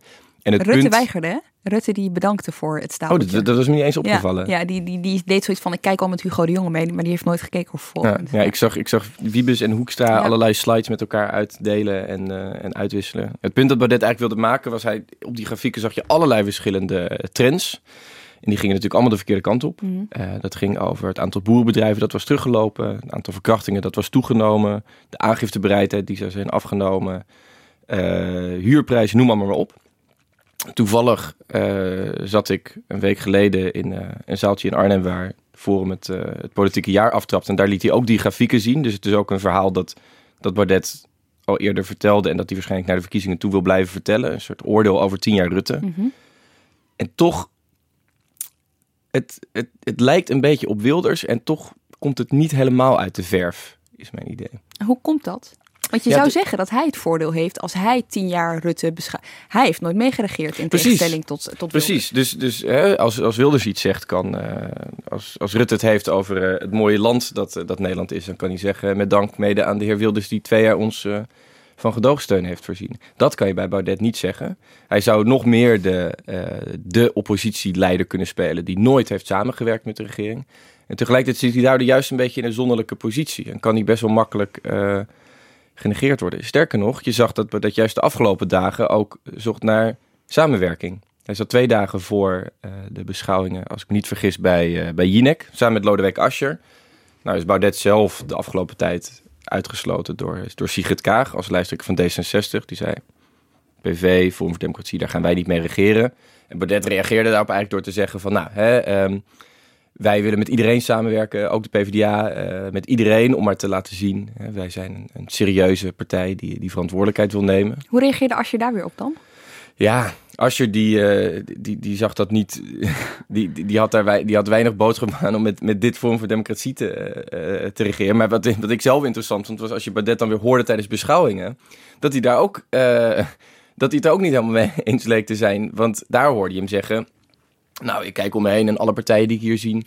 die zijn bezig om Nederland te verkwanselen. Dus hij hinkt eigenlijk op die twee gedachten je kan heel erg de, de grootste oppositieleider spelen die nooit heeft samengewerkt. Maar dan ben je ook, zit je helemaal in je eentje in de hoek. Of je probeert juist te laten zien, we willen wel samenwerken. Maar dan loop je weer het risico dat je weer moeilijker die slides kan laten zien over die tien jaar Rutte, waar jij uh, in je eentje een einde aan gaat maken. Behalve zijn eigen bijdrage vond ik hem eigenlijk uh, niet echt aanwezig hij was er wel hoor, maar hij was niet. Uh, hij interrumpeerde weinig, werd zelf, weet je. Het zijn het zijn twee interessante verschillende dingen ook wel. Ik, ik sprak Baudet even en hij zei ook dat hij zelf bewust niet te veel interrumpeerde, omdat hij het gewoon belangrijk vindt om zijn eigen verhaal te vertellen. Nou ja, dan kun je volgens mij nog steeds relevante interrupties plaatsen trouwens. Maar uh, je, je, merkte daaraan dat, dat als hij niet zelf aan het woord was, dat hij niet een grote rol speelde in het debat om een bepaald punt te maken. Er was ook niet één issue waar hij het dus over wilde hebben, behalve dan die tien jaar Rutte. En je merkte ook dat toen hij aan het woord was, ja, er werd niet heel veel geïnterrumpeerd. Als je dat vergelijkt met Wilders, die uh, ja, een soort van de openingsact uh, had en urenlang aan het woord was. En ook nog eens over zichzelf en zijn eigen proces. Dan zag je dat hij dat nooit het debat echt naar zijn hand kan zetten. Eh, kon zetten tijdens deze. Ja, en misschien komt dat wel omdat hij niet echt één thema eruit uh. Hij had het over klimaat, hij had over het Marrakespact, migratie. Het ging, het ging eigenlijk alle kanten op. Ja, klopt. En als, tegelijkertijd dus ook als andere partijen jou als een uh, politieke bedreiging zien, als een electorale bedreiging zien, denken dat, uh, dat jij eens hele hoge ogen kan gooien bij de verkiezingen, dan vinden ze wel iets. Dan zullen ze altijd zelf wel een manier vinden om, om jou daarover aan de tand te voelen. Of jou tot de, hun grote tegenstander te verklaren en er een soort tweestrijd van te maken. Dat zag je wel de partij, dat wilde bij Wilders. Maar veel minder bij Baudet. En dat zegt ook dat andere partijen veel minder dan bijvoorbeeld een jaar, anderhalf jaar geleden bij de statenverkiezingen. Het idee hebben van, hé, hey, deze partij zou wel eens heel erg groot, zou wel eens de grootste kunnen worden. Nou, dat, dat, dat, hele scenario is nu echt, echt verdwenen, weet je wel. Er is uh, intern gedoe, er is gewoon niet een, een strakke lijn binnen de partij te, te bespeuren. Je ziet dat ze ook een beetje zoeken naar ja, toch zichzelf een vorm geven. We hebben het er voor de zomer wel eens over gehad dat het best wel moeilijk blijkt voor Forum om als anti-establishment partij zich een weg te, ja, pad te banen. Terwijl het establishment zo, zo, zo geliefd was in die eerste coronamaanden. Zelfs nu je ziet dat er best wel wat kritiek komt op, op het establishment, op het kabinet, op het, het coronabeleid, zie je dat Wilders daar veel beter in slaagt. Die heeft echt die zorgsalarissen en dat zorgdebat, en dat heeft hij echt naar zich toe kunnen trekken. En dat, dat wil gewoon nog niet zo, uh, dat wil gewoon niet zo lukken. Ja, wat wel opviel was, uh, je hebt natuurlijk Forum voor uh, Democratie, Thierry Baudet zit in de bankjes en dan een aantal stoelen verder in dezelfde rij zit Wiebren van Haga, het, een eenmanspartij. En Van Haga gebruikte misschien, maar dat wil ik jou vragen, is dat toeval of niet hetzelfde woord om de staat van Nederland te beschrijven? En inmiddels weten we hoe groot de ravage is als het bestuur van het land de verkeerde keuzes maakt. Ravage. Ja, weer die ravage inderdaad. Nou, dat is natuurlijk geen toeval. Maar wat wel heel grappig is, is dat als je oplet, waar begint nou die ravage? Baudet zegt dat is de ravage van tien jaar Rutte. Wiebe van Hagen was al die jaren lid van de, de regeringspartij. Hij heeft in de, de, gemeenteraad in Haarlem gezeten. Hij is de afgelopen jaren is hij Kamerlid geweest. Hij heeft, hij heeft dat, die ravage mede mogelijk gemaakt. Dus als Wiebe van Hagen begint over een ravage, zegt hij dat die ravage nou, toevallig net zo begonnen sinds Wieme van Hagen weg is bij de VVD en uh, oppositie voert aan de zijde van Baudet. Maar er, was, er gebeurde echt iets heel opmerkelijks. Dit was echt helemaal aan het einde, want hij was de laatste spreker van, uh, van Haga. Uh, aan het einde van de eerste dag van de APB. Het moet ergens tegen middernacht zijn geweest. En Baudet kwam hem interrumperen. En dat was, nou, dat was gewoon een, een, een 1-2'tje of zo kwam het over. Dus Ariep vroeg op een gegeven moment ook van... jongens, hebben jullie dit nou gewoon ingestudeerd? Is dit vooraf bedacht? Dat was niet het geval, was het verhaal. Maar ja, nou, wat gebeurde daar nou eigenlijk? Het, het, leek op een opzetje. Maar tegelijkertijd was, was het interessante dat, dat Van Hagen nooit echt beet pakte. Dus wat je natuurlijk, een van de voordelen sinds Van Hagen weg is bij de VVD en zich heeft aangesloten bij Forum, hij is niet lid van de fractie. Dus een van de voordelen is dat bij een debat, bijvoorbeeld bij de beschouwingen, dat ze allebei het woord kunnen voeren. En dat ze dan ook nog eens elkaar vragen kunnen stellen, waarbij ze elkaar eigenlijk een verkapt complimentje of een niet zo verkapt complimentje geven. aanvullen, ja. Precies, en het leek of Baudet naar de interruptiemicrofoon liep om uh, ja, bewijzen van een filmpje op te nemen. Of hij zei tegen Van Hagen van de, de VVD heeft hier uh, op allerlei manieren aan bijgedragen. U zat bij de VVD. Nou, kop er maar in. Zeg, hè, zeg maar dat wat er allemaal mis is gegaan bij de VVD en dat u daarom bent weggegaan. Maar Van Hagen die, die wilde dat niet zeggen of die had op dat moment een heel ander verhaal in zijn hoofd. Dus dat kwam er niet echt uit. En uh, ja, Ariep had toen wel genoeg gezien en die, eh, die sloot de vergadering. Uh, maar even, eh, even kort zijstapje is hoor, maar over die filmpjes, want die zagen we natuurlijk weer, overigens niet alleen bij FVD of bij Van Hagen, zagen bij al die partijen de hele tijd voorbij, uh, voorbij komen. Hè? Mooie interrupties waarin de fractievoorzitter steeds naar voren kwam als zeg maar iemand die fantastische zinnen uitsprak en heel scherp was. Wat is, wat, wat is er aan de hand met die filmpjes? Nou, het heel interessant is, we kijken al jaren op, op, op Facebook en Twitter naar die filmpjes waarin inderdaad de fractieleider even mag, mag shinen natuurlijk. Maar je ziet nu dat het meer een rol begint te spelen in het debat. Ja. Dus een voorbeeld was uh, Klaver die aan het woord is, een vraag krijgt van Baudet over minister De Jonge. En vervolgens zegt, uh, volgens mij zit ik hier in een filmpje, uh, en daarmee eigenlijk ook de vraag afwimpelt. Je zag het ook bijvoorbeeld toen ik fractieleiders erop aansprak van zie, hè, merk je dit in het debat? En toen noemden er een paar, ja, ik heb het idee dat er veel minder wordt samengewerkt door oppositiepartijen. Vroeger gingen ze dan wel eens in een treintje aan de interruptiemicrofoon staan, allemaal dezelfde vraag stellen. Het werkt soms best als je een onderwerp op de agenda wil zetten. Maar als iedereen zijn eigen onderwerp heeft en iedereen zijn eigen filmpje ook wil maken, uh, dan ga je niet met z'n allen samen strategie uitvoeren, maar dan wil iedereen zijn eigen ja, 15 seconds of fame, zeg maar. Ja. Uh, nog even terug naar uh, eh, FVD dan. Uh, want, en Van Haga, want blijkbaar is, wordt dat straks een van de fractieleden van FVD als het aan mogelijk, beide mogelijk. heren... Wilden ze niets over zeggen? Nou ja, dat was niet heel moeilijk raden meer. Um, hoe staat FVD ervoor? Ik, ik bedoel, even los van deze APP, even kort uitzoomen. Hoe gaan zij die verkiezingen in? Ja, het, is moeilijk te zeggen uh, een half jaar van tevoren. Hè? Die, die disclaimer geldt altijd. En dan zeker bij Forum moet je bedenken dat ze een half jaar voor de statenverkiezing ook goed opstamden in de peiling, maar echt nog niet de grootste waren. Toen kregen ze achter elkaar het Marrakesh-pact, kregen berekeningen over de, de, de, energierekeningen die heel goed voor hen uitvielen. Ze kregen het klimaatakkoord dat op tafel kwam. En toen kwam alles samen.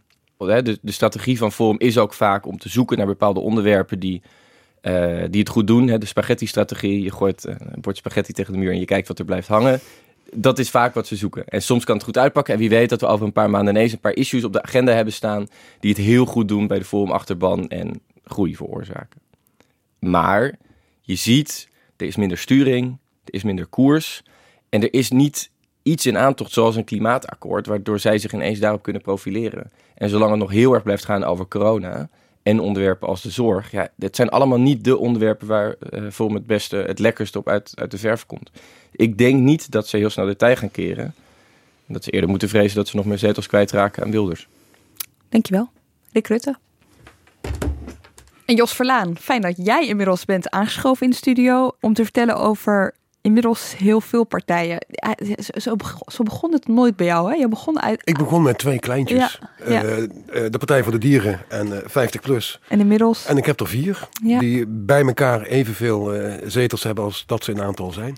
Zo belangrijk is het. We hebben het vaak al gehad over hoe dat is gekomen. Hè? Dat die twee er vier zijn geworden. Dus daar gaan we niet heel uitgebreid meer over vertellen.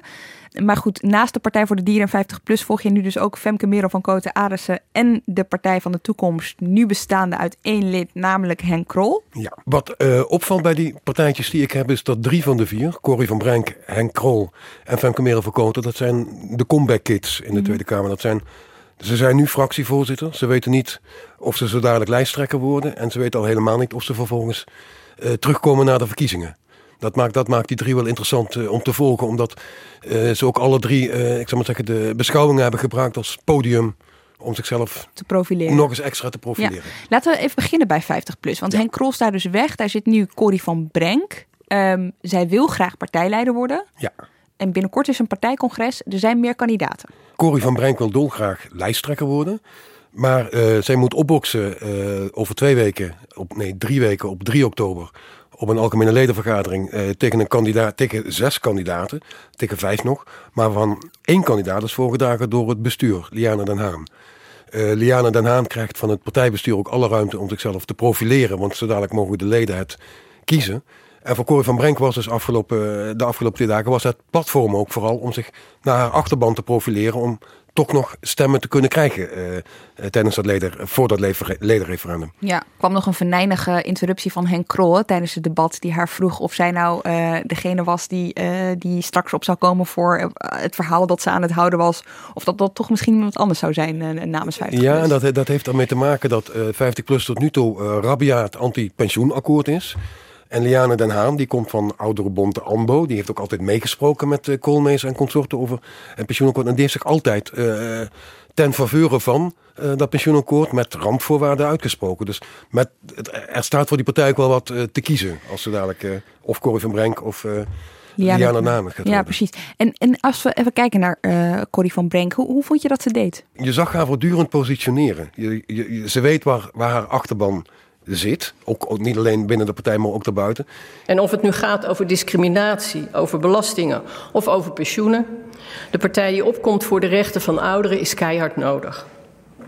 En 50PLUS wil voorkomen dat de nog niet gepensioneerde ouderen een verloren generatie worden en achter in de rij staan als het gaat om bescherming, koopkracht en begeleiding van werk naar werk. Grootste risico op armoede lopen 45-plussers die werkloos raken. Ze komen heel moeilijk weer aan het werk. En de coronacrisis mag er niet toe leiden dat ouderen maatschappelijk uitgerangeerd worden. Je zag haar bijvoorbeeld uh, een hele belangrijke conctie maken met de PVV. Uh, Geert Wilders begon zijn betoog in de tweede termijn met een motie over uh, indexering van, van de pensioenen. Nou, dat is iets wat helemaal op de achterban van 50 plus geëindigd is. En zij schoot ook naar voren van mogen wij alsjeblieft jouw motie mee ondertekenen. En, en toen zag ik Henk Krol vanuit de bankjes ook zijn hand opsteken. Ja, ja, ja. ja. Maar het, is, het is in die zin indrukwekkend omdat uit intern onderzoek van 50 plus blijkt. Die laten zich regelmatig onderzoeken door Maurice de Hond, althans het, hun achterban. En dat, dat electoraat zwerft een beetje tussen 50 plus, Forum voor Democratie en, uh, en de PVV. Ja, want, uh, want uh, een aantal interessante samenwerkingen tijdens dit debat die opvielen was bijvoorbeeld een gezamenlijk optreden van 50 plus met de SGP. Hè? Waar ja. ging dat over? Iets wat voor, 50, wat voor de achterban van 50 plus natuurlijk heel belangrijk is. Dat is, mogen straks familieleden wel ja. nog op bezoek gaan in, in verpleeghuizen en bejaardentehuizen enzovoort. Of krijg je weer diezelfde desastreuze isolatie uh, als vrienden. Ja, en de achterban van de SGP is ook uh, op leeftijd. Dus die zitten met, het, uh, die zitten met hetzelfde. Dus je zag die, dat, dat, dat kon je heel goed. je ziet dat 50 plus in die zin telkens dat soort coalities smeet. Omdat ze ook niet weten waar hun achterban naartoe is gegaan. Ja. 50 plus had eind vorig jaar nog, was het nog goed voor 8 tot 10 zetels. dat is, ver, dat is verdampt. Die, uh, die digitale, althans die, uh, dat electoraat. Het, het, is niet meegegaan met Henk ergens heen zijn Het is ergens heen gegaan. En ze zijn driftig aan het zoeken. Ja, ze kreeg overigens ook lof van Forum voor Democratie, hè? Dat was, heb ik begrepen, een sneer richting Henk Otten. Uh, dat was, uh, Henk Krol is vertrokken en heeft Henk Otten meegenomen. En daarmee is Henk Otten in de idee van Forum van Democratie redelijk geneutraliseerd. Omdat de verwachting is dat de Partij van de Toekomst uh, niet echt veel in de melk gaat brokkelen. Ja, is nu de verwachting bij hun. Want voor wie het nog volgt, Henk Krol ja. is dus oud 50 plus. Is inmiddels fractievoorzitter van de eenmansfractie Partij voor de Toekomst. Ja. En Henk Ott is een tijdje terug uit FVD gezet slash gestapt. En die is zich daar bij Henk Krol gaan voegen. Laten we het even hebben over Henk Krol. Want hij viel me weinig op, dit debat. Hij viel weinig op omdat hij met het probleem zit dat hij, hij is weg uit 50 plus. De Partij van de Toekomst heeft nog geen partijprogramma. Maar had ook geen partijprogramma omdat ze nog niet bestonden. Dus Henk Krol praat een beetje in een, in een vacuüm. Hij moet teruggrijpen naar, naar dingetjes waar hij makkelijk mee denkt uit de voeten te kunnen. Dus uh, geen pensioenindexatie of, of uh, het gaat slecht met de corona, want dat komt omdat de minister op vakantie is geweest. Dat soort rare one-liners. Effectief is deze overheid niet met het falende coronabeleid van Hugo de Jonge die op vakantie ging en de boel de liet en nu het testen totaal niet onder controle krijgt.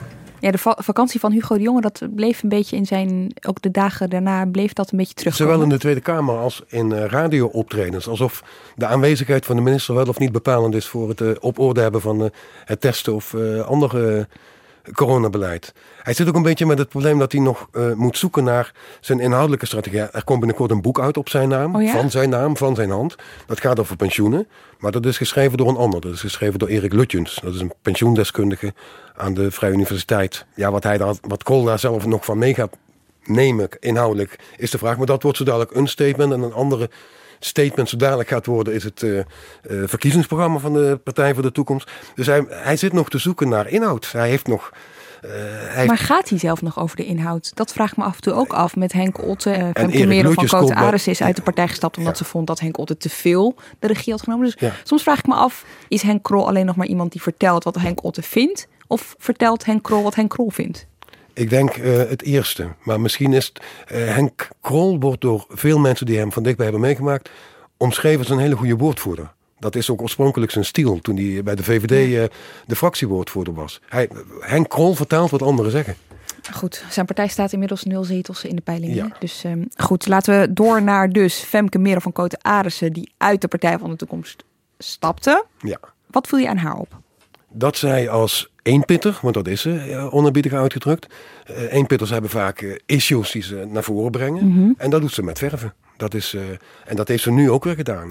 het is, maar daarin verschilt ze niet heel veel van Haga. Eenpitters doen het over het algemeen op de dingen waar ze zich op focussen vrij goed. En dat ja. doet zij ook. En waar focust zij zich op? privacy.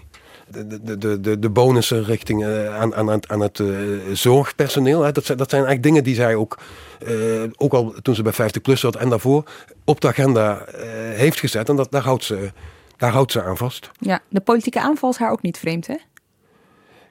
Nee, dat, dat, maar ook dat speelt weer in, in. In die zin doet ze dat net als, ja, maar net als Hagen.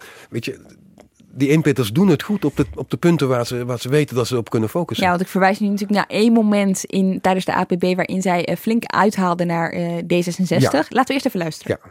En mijn vraag aan de heer Jette is: ja, wat is er dan eigenlijk voor nodig om dat na de verkiezingen wel te kunnen doen met die rechte rug en dat nieuwe morele leiderschap en dat nu in deze coalitie niet te kunnen? De heer Jetten. Nou, voorzitter, uh, mevrouw van Koten Arissen citeert uh, Sigrid Kaag nu niet goed, dus misschien moet ze dat even teruglezen.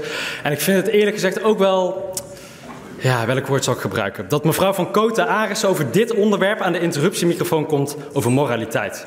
Want als er één Kamerlid is in deze Kamer dat in de afgelopen vier jaar regelmatig is geswitcht van partijkleur. En als er één Kamerlid is dat op moties over kinderen uit Moria halen verschillend heeft gestemd, dan bent u het, mevrouw van Kota Arissen. Toen u voor de zomer moest stemmen over een motie haal 500 kinderen uit Griekenland, was het niet alleen de coalitie die daartegen stemde, was het ook u samen met de heer Krol in die fractie die u toen samen hebt gevormd. Dus kom mij hier niet de les lezen over moraliteit en een rechte rug.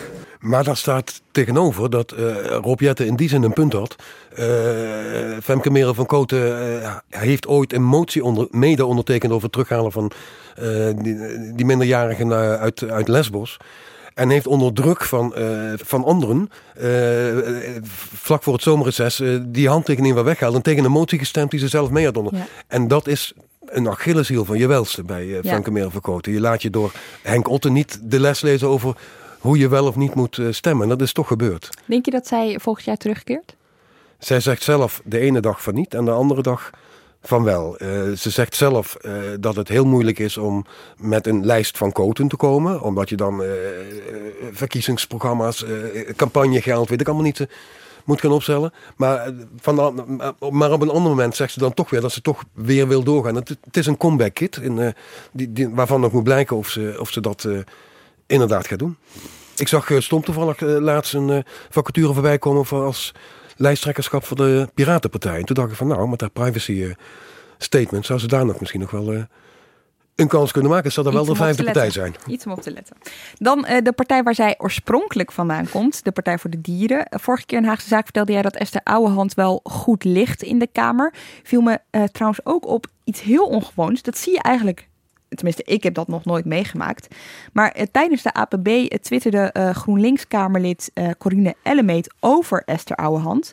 En zij schreef... Mag ik even een groot compliment geven aan Esther Ouwehand? Gewoon zo'n goed Kamerlid, zo zichzelf, rustig, aardig en met gevoel voor humor. Hulde. Vond ik zo opvallend. Misschien dat ze bij GroenLinks het, het, het, filmpje hebben gezien dat de Partij voor de Dieren op Twitter heeft gezet. Waarbij Wiebes druk append in elkaar zit. En de, terwijl Esther Ouwehand aan het woord is. En daar heeft de Partij van de Dieren een filmpje van gemaakt... waarbij je linksbovenin ziet wat uh, Wiebes op dat moment aan het uh, appen is. En dat is van tof wijf, hè, die Esther. Goed, goed, goede voorstellen is, hè. Gaan we mee aan de slag, gaan we mee aan de slag. Dat is lachen. Ja. Dat vind ik. Ja, ja. Hoe, hoe, hoe, hoe stelt zij zich op tijdens deze APB? heel recht in de leer, want dat zijn ze allemaal bij de Partij voor de Dieren. Maar ze brengt het opnieuw weer uh, ja, maar een dosis humor waardoor het allemaal heel toegankelijk is. En, maar wat mij opviel, dat was in het, aan het slot van haar betoog uh, in de eerste termijn, gaf ze een duidelijke opening naar GroenLinks, PvdA en D66. Voorzitter, om die redenen zullen wij deze begroting vooralsnog voorzien van een nee. En na de begrotingsbehandelingen zullen we kijken of dat nog verandert in een ja. Maar zolang de miljoenennota aanstuurt op een opwarming van 3 graden van de aarde en niet die anderhalf die we met elkaar moeten nastreven, kan de Partij voor de Dieren geen steun verlenen aan de miljoenennota. Wat hoor jij hierin? Een oproep aan PvdA, GroenLinks, D66 om aanscherping van de klimaatplannen uh, voor elkaar te krijgen. En dat is geen loze oproep, hoeft dat niet per definitie te zijn. Ja.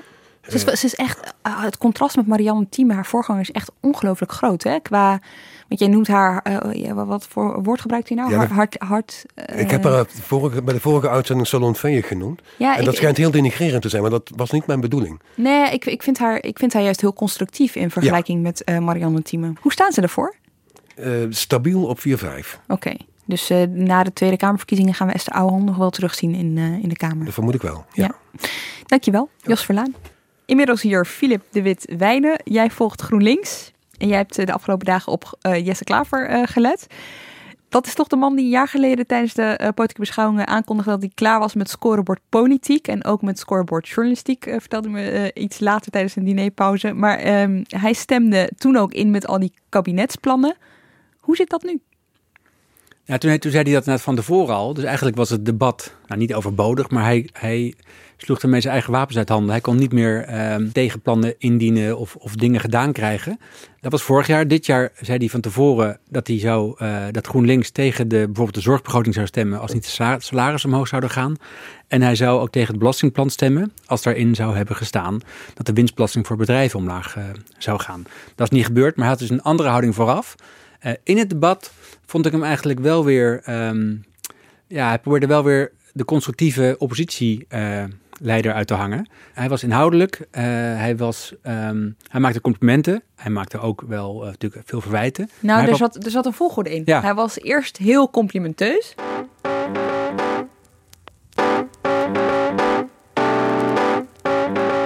Als we een keer met z'n drieën kunnen samenwerken, dat zou ik helemaal mooi vinden. Ik vond het heel mooi toen hij het had. Een deel van zijn eigen familiegeschiedenis. Een wetsvoorstel is van een individueel Kamerlid. Dat vind ik heel mooi.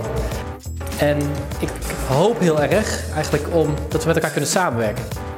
Uh, dank. Ik dank het kabinet uh, voor de beantwoording. Uh, en ik dank alle collega's voor het gevoerde debat. Ik vond het een, het was een mooi debat. En, en, zo ging dat maar niet door. Het was echt, en jij krijgt compliment, en jij krijgt compliment, en jij krijgt compliment. Maar daarna kwam wel vaak ja, de genadeklap. Maar mij ook op die samenwerking zat erin, uh, inderdaad in het debat. Ook van tevoren. Hij had natuurlijk met uh, dus zijn twee linkse vrienden, SP en PvdA, alweer een tegenbegroting ingediend. Hij had met D66 een plan vooraf om de klimaatwet aan te scherpen. En hij had met de ChristenUnie, een andere regeringspartij, ook een plan gemaakt om de isolatie van woningen te bevorderen. Dus hij zoekt wel samenwerkingen op, op onderdelen. Maar uiteraard was hij ook, uh, probeerde hij de criticus uit te hangen. Op een, uh, wel op een, ik vond hem wel op een rustige manier ja. dat doen. Hij ging één keer, probeerde hij heel hard Baudet aan te vallen. Van Forum voor Democratie.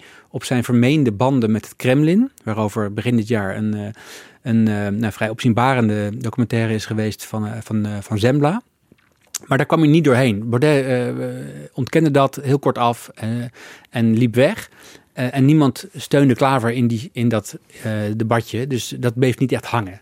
Ik had het gevoel dat Klaver uh, de beschouwingen goed heeft gedaan. Maar hij, heeft niet, hij is niet echt blijven hangen als de man van, het, van de oppositie. Ik vond in die zin Wilders en, en Asscher beter. Die zijn, die zijn beter blijven hangen. Ja, maar nog, nog een keer even die complimenten en dat samenwerking en die open armen. Weet je wel, die hand, hoe noem je dat? Je, je hand uitreiken aan, aan iedereen. Ja. Dat is natuurlijk ook een beetje een... een um, hij probeert wel een rol in te nemen als oppositie, ja, in de oppositie, zeker. binnen de oppositie. Hij, ja, hij, hij, uh, hij, ik denk dat hij zichzelf heel graag nu ziet, nou ja, dat hij uiteraard de, verkiezingen goed gaat doen uh, over een half jaar. Dat hij daarna weer mag meepraten in de formatie. En dat hij dan wel aan tafel blijft zitten. En nu alvast voorsorteert met, uh, met samenwerkingspartners. Over Rutte was hij ook eerst heel complimenteus. En daarna uh, kritisch op het beleid van de afgelopen tien jaar. Hij vindt dat er iets moet veranderen. Maar ik denk ook dat hij met Rutte ook best weer om de tafel zou willen gaan zitten. Uh, een ander moment vond ik ook erg grappig. Gisteren, of uh, was het de tweede dag van de algemene beschouwingen. Aan het eind, toen werd er gevraagd om een schorsing voor de, uh, de tweede termijn. Ja. En toen ging Klaver even inventariseren bij iedereen hoe lang het moest duren. een kwartier had hij, had hij gehoord. En toen moest het van Ariep, de voorzitter van de Tweede Kamer, moest dat in de microfoon herhaald worden. Dus hij zei, nou, ik heb het eventjes opgehaald, een kwartier. En toen moest Ariep een beetje lachen en die zei, oké, we doen 20 minuten. Ariep wilde heel graag wel even zelf het besluit nemen over hoe lang de schorsing moest zijn. Dus je zag hier uh, Klaver als uh, ja, zeg maar zelf uh, graag geziene leider van de oppositie. Maar het lukt niet altijd. En we spraken eerder deze aflevering hoe andere partijen terugkomen van bijvoorbeeld marktdenken. en of het hebben over een andere rol voor de overheid. Weet je wel, de, de, de sommige partijen noemen dit een omslagpunt. Hè, zo, zo na corona. Heb je, ziet, ziet GroenLinks dat ook zo? Wat, wat was het verhaal van Klaver? Nou ja, zeker. De, dus de bekende stokpaardjes van Klaver kwamen ook weer voorbij. Hè, zijn aanval op het economisme. dat, dus in die zin valt het ook wel beetje zijn kant op. Die grotere rol voor de overheid, het versterken van de publieke sector. Dat is eigenlijk al zo sinds de, de coronacrisis. Dat alle ideeën van GroenLinks, daar al jaren het over hebben. Maar de, hij, hij heeft geen uh, toltje-zo-houding, weet je wel? Geen wat, geen? Geen toltje-zo-houding. Hij zit niet nee, te zeggen nee, nee, van, ik zei toch? Ja. Nee, en ik moet zeggen, elke keer dat het woord economisme voorbij komt, denk ik, ah, daar heb je hem weer. Maar in zekere zin zie je het wel gebeuren dat er minder belangstelling is of minder geloof is in, het, in marktwerking voor bepaalde publieke um, sectoren en bepaalde overheidsfuncties. Um, heel concreet was natuurlijk heel veel kritiek van de linkse oppositie, vooral op die um, investeringsaftrekregeling voor het bedrijfsleven. Uh, dat, iedereen sloeg daar op de trommel, uh, maar Asscher en Klaver wel voorop en Marijnissen. Het was een beetje de herhaling eigenlijk van de kritiek op de uh, voorgenomen afschaffing dividendbelasting aan het ja, begin van de periode. Ja, net al even over het treintje dat ze ook af en toe Precies, dat maken. ging goed. Ja. Maar Klaver nam het initiatief ook met een motie om daar iets aan te doen, om daar tegen te zijn. Die motie heeft het natuurlijk niet gehaald, want dat was vooral het linkse blok die dat uh, steunde, maar de rechtse oppositie niet. Forum, uh, SGP, uh, en Van Hagen hebben dat niet gesteund. Dus ik denk dat daar wel de. de, de zou die strijd wel willen blijven voeren. Tegen die uh, lastenverlichting voor het bedrijfsleven. Ook in de komende financiële beschouwingen. Dan via zijn woordvoerder uh, Bart Snels. Um, maar de, het kabinet heeft, heeft denk ik wel steun hiervoor straks in de Eerste Kamer. Ja, ja, maar jij merkt dus een, een, jij ziet dus een GroenLinks die zich aan het opmaken is voor straks een ronde aan de formatietafel. Ja, ik vond hem ook, uh, nou, ik vind presidentieel te groot woord, maar hij zag er, hij zag er. Uh, Daar zou hij heel blij mee zijn. ja, maar zag er, hij had een beetje een Macron-look, vond ik. Wow. Uh, donker pak, zwarte das op de eerste dag. Niet zijn sneakers, die had hij thuis gelaten. Nee, die had alleen Dijkhoff aan. Uh, maar gewoon keurige zwarte gespschoenen. Ik bedoel, hij, uh, ja, hij, hij, wil er, wat is het dan, ministeriabel wil hij eruit zien, uh, bestuurlijk. En ik zag toevallig bij, de, bij een van de televisieprogramma's deze week ook de beelden van de beschouwingen van vorig jaar. En ik vond eigenlijk iedereen enorm veranderd. In kapsel en ook in, in, in, uh, in uh, nou ja, en noem je dat? In, uh, kleding? nou, niet kleding, maar uiterlijk, uitstraling, uitstraling. En Klaver is echt een stukje ouder geworden. Uh, iedereen is een jaar ouder geworden, maar je zag bij hem een soort volwassenheid. Vorig jaar was het nog een, ja, misschien wel een, een, een, een ja, mannetje. En nu was hij meer een man. Ik vond hem volwassen geworden, ook in het debat. Ik denk dat Klaver hier met, een, met wapperende oortjes naar zal luisteren. Dat is niet de bedoeling, maar dat is mijn observatie. Dankjewel, Filip de Witwijnen. En uh, tot slot, bij mij, uh, niet helemaal in de studio, maar wel digitaal aanwezig, is uh, Floor Boon.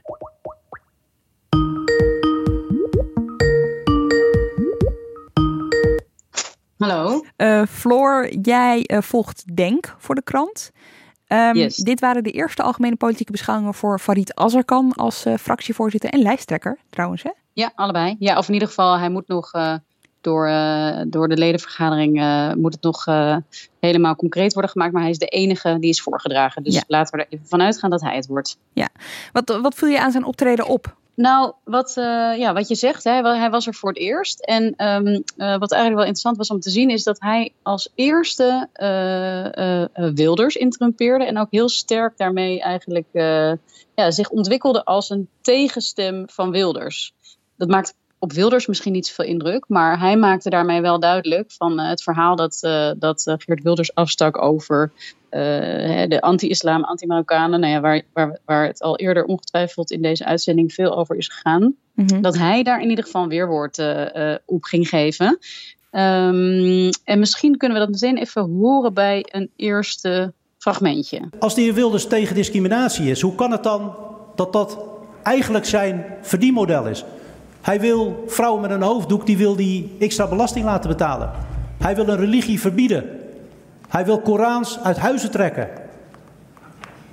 Hij wil Marokkanen anders behandelen. En daarvoor heeft onze rechtsstaat, waarin een rechter ook een hele belangrijke rol speelt, die heeft gezegd, meneer Wilders, u bent gewoon strafbaar aan datgene wat u wilt bestrijden. U bent totaal ongeloofwaardig. U bent discriminatie. Ja, nou ja, daar hoorde je eigenlijk uh, uh, precies de toon en de inhoud, zeg maar, die uh, voor Azarkan en dus daarmee voor Denk eigenlijk het meest belangrijk was tijdens de hele algemene beschouwingen. En waarmee ze heel erg goed lieten zien dat ze als partij zich nog steeds heel sterk maakten als antidiscriminatie- en antiracisme partij. Wat ze natuurlijk eigenlijk vanaf het begin af aan heel sterk hebben gedaan. Um, ja, dit was nog lang voordat hij zijn eigen inbreng had. Maar um, uh, hier liet hij alvast zien van dit is wat wij vinden en we laten ons niet, uh, um, ja, we laten ons niet zomaar wegzetten. Zeker omdat hij ook zelf uh, een Marokkaanse achtergrond heeft. Dat, dat benoemde hij ook, hè? Hij benoemde het. Hij benoemde het ook nog eens gisteren, dus bij, in de tweede termijn van de Kamer. toen benoemde hij het nog eens een keer heel erg nadrukkelijk van voor u staat hier ook nog eens een Nederlander hè, met mijn Marokkaanse afkomst. Uh, en dat hij het ook wel ongemakkelijk had gevonden. Voorzitter, het waren mijn eerste algemene politieke beschouwingen. Ik vond het uh, eervol met de collega's, met de minister-president te kunnen debatteren. Zeker als kind van Marokkaanse ouders. Uh, voorzitter, bescheiden als ik ben, vond ik het ook wel wat ongemakkelijk dat mijn Marokkaanse afkomst toch wel wat dominant was in dit debat. Had voor mij niet zo gehoeven, dus we kunnen afspreken dat we de volgende keer gewoon iets meer naar de problemen van Nederland kunnen gaan. Geert, ik zie dat hij knikt. Oké, dit, dit, dit kwam heel veel terug in de bijdrage van, uh, van Azarkan, zowel dag 1 als dag 2 de toon was wel echt heel anders dan dat we van Denk gewend zijn. Hè? Dat viel mij heel erg op. Zeker, het was ook veel constructiever, zeg maar. Het was, uh, hè, er zat ook een bepaalde... Uh, bedoel, hij was kritisch op het coronabeleid en op dat het niet goed ging. Maar er zat ook een soort uh, constructieve toon in... van dat ze bereid zouden zijn om samen te werken op allerlei punten. en behalve op Wilders was hij helemaal niet zo super aanvallend. Op anderen. Dus daarmee hè, denk ik ook, dat is al een, een, tendens die al wel langer te zien is bij, bij, Denk, dat ze niet meer zo ja, dat ze niet meer zo die aanvallende, uh, offensieve toon willen uh, houden, maar veel meer als een soort volwassen partij een volwassen oppositiepartij die zich in allerlei andere dossiers ook constructief kan opstellen. En, en, en de rode draad, de, de rode lijn in, in de bijdrage en interrupties van Azarkan was dus heel, heel sterk gericht op dat antidiscriminatie, antiracisme verhaal. Maar ja, hoorde je meer? Heeft hij geprobeerd meer thema's aan te kaarten? Wel een beetje. Uh, tijdens zijn eigen inbreng. Hè, dat is natuurlijk het moment dat mensen en dat partijen zelf kunnen laten zien waar ze voor staan en wat ze belangrijk zijn. Er kwamen ook wel andere uh, stokpaardjes. Ja, dat klinkt misschien gek, maar aan bod. Hè. Bedoel, hij had het ook over de groeiende ongelijkheid in Nederland. Hij had het over de bezuinigingen op publieke voorzieningen, de zorg, onderwijs en politie. en marktdenken, park, dat, dat, dat adresseerde die. Dus daarmee veel breder maatschappelijk verhaal, zeg maar. Maar je merkte wel dat dat, dat kwam pas later in, dat, in zijn bijdrage. Hij was ook vrij laat op de avond aan het woord. En toch denk ik dat voor veel mensen, met name die antidiscriminatie, ja, dat dat heel erg is blijven hangen. Uh, maar wat wel heel leuk was om te zien is dat ja, hij deed het eigenlijk heel goed. Hè? Voor, zeker voor een eerste keer ook nog eens. Hij was sterk en scherp met een kwinkslag soms. Hij was ook uh, scherp uh, uh, bij de inbreng van Baudet. Die kwam aanzetten met allerlei grafieken die zouden laten zien hoeveel mensen van niet-westerse afkomst er in Nederland zijn gekomen sinds het aantreden van Mark Rutte tien jaar geleden. En uh, Azarkan was de eerste die naar de interruptiemicrofoon liep en zei van... maar meneer Baudet, zijn dit nou alle mensen die zijn binnengekomen... of zijn er dan ook wel netjes de mensen van afgetrokken? Die zijn weggegaan. Dat bracht even Baudet aan het wankelen, even aan het wankelen. Dus daarin zag je dat hij ook zeg maar, goed uh, snel kon inspelen op uh, dingen die opkwamen. Uh, en dat was ook wel, ja, daarmee liet hij zichzelf al echt zien, zeg maar. En, um, en, toch, en toch vraag ik me altijd af, is het nou echt een, een factor van belang, denk in de Kamer? Niemand interrumpeerde hem bijvoorbeeld, als ik het goed heb, terwijl hij zijn eigen bijdrage hield. Wat, mm, ja, toch altijd een beetje nee, pijnlijk ja, is. Nee, dat is precies de vraag eigenlijk. Hè. Je ziet eigenlijk dat denk helemaal geen relevante factor is in de Kamer op dit moment. Ze staan ook echt tussen de 0 en de 2 zetels in de peilingen. Niemand interrupeerde hem. Dat is ook altijd een teken dat, ja, dat hij niet als een voldoende belangrijke opponent wordt gezien. Dus naar de eigen achterban hebben ze iets kunnen laten zien. De vraag is of ze dat in de Kamer hebben kunnen doen. En wat ook wel meespeelt, is dat uh, in de komende verkiezingen gaan er ook nog twee andere partijen uh, meedoen, hebben ze gezegd. Namelijk bij één van uh, voormalig denker Sylvana Simons en NIDA. Dus en dat zijn wel partijen die in hetzelfde electoraat zullen gaan proberen stemmers en kiezers te krijgen. Namelijk mensen met een migratieachtergrond en antidiscriminatie. Dus Hoewel dat thema natuurlijk wel heel erg uh, dit jaar op de agenda is gezet door alle uh, Black Lives Matter protesten, is wel de vraag of denk degene, de partij nu is die ook dat kan gaan verzilveren. Ja, je kan je afvragen, zij, zitten natuurlijk, zij hebben de voorsprong dat ze al langer in de Kamer zitten. Um, ze hadden natuurlijk ook gewoon voor een ander thema kunnen gaan. Om zich te onderscheiden van al die partijen die erbij komen. En waarvan mensen al denken, ze al heel makkelijk in hetzelfde rijtje plaatsen, weet je wel? Ja, dat hadden ze ook kunnen doen. Maar ik denk wel dat ze juist het momentum voelen nu voor dit onderwerp. Omdat het niet alleen maar uh, af en toe ter sprake is gekomen. Maar ook heel duidelijk gewoon een landelijk onderwerp is geworden. Dat ze het gevoel hebben van nu moeten we laten zien dat wij dit al heel lang agenderen. Wat ik wel leuk vond trouwens, is dat uh, um, Azarkan aan het einde, dus dat was gisteren in de tweede termijn, uh, diende die een paar moties in. Mhm. En één daarvan was bijvoorbeeld waarin hij uh, wilde zeggen van Nederland is geen corrupt land. En uh, waarin hij eigenlijk ging staan voor de rechtsstaat. Dus dat was dan wel weer een heel ander soort motie. Uh, waarmee hij ook ja, in ieder geval even de aandacht trok. Ja. Heb je het idee dat hij zijn verhaal al klaar heeft voor de verkiezingen? Of dat hij dit ook een beetje gebruikte als ja, soort test van, weet je wel, wat werkt, wat werkt niet? Ja, kijk, de verkiezingen zijn toch nog wel een beetje ver weg. Dus uh, uiteindelijk is het denk ik voor iedereen wel een beetje een test. En zullen ze ook goed gaan opletten wat er nu gebeurt en wat aanslaat en wat niet maar ja, weet je, uiteindelijk uh, zitten we nu pas eind september en zijn uh, de verkiezingen toch nog best wel, best wel ver weg. Gaan het zien. Dankjewel, Floor Boon. Graag gedaan. En dank ook voor het luisteren naar deze um, toch wel extra lange aflevering van uh, Haagse Zaken. Volgende week zijn we er natuurlijk gewoon weer. Productie en redactie van deze aflevering waren in handen van Iris Verhulstonk. Abonneer je en dan mis je ons volgende week gewoon uh, niet. Tot dan!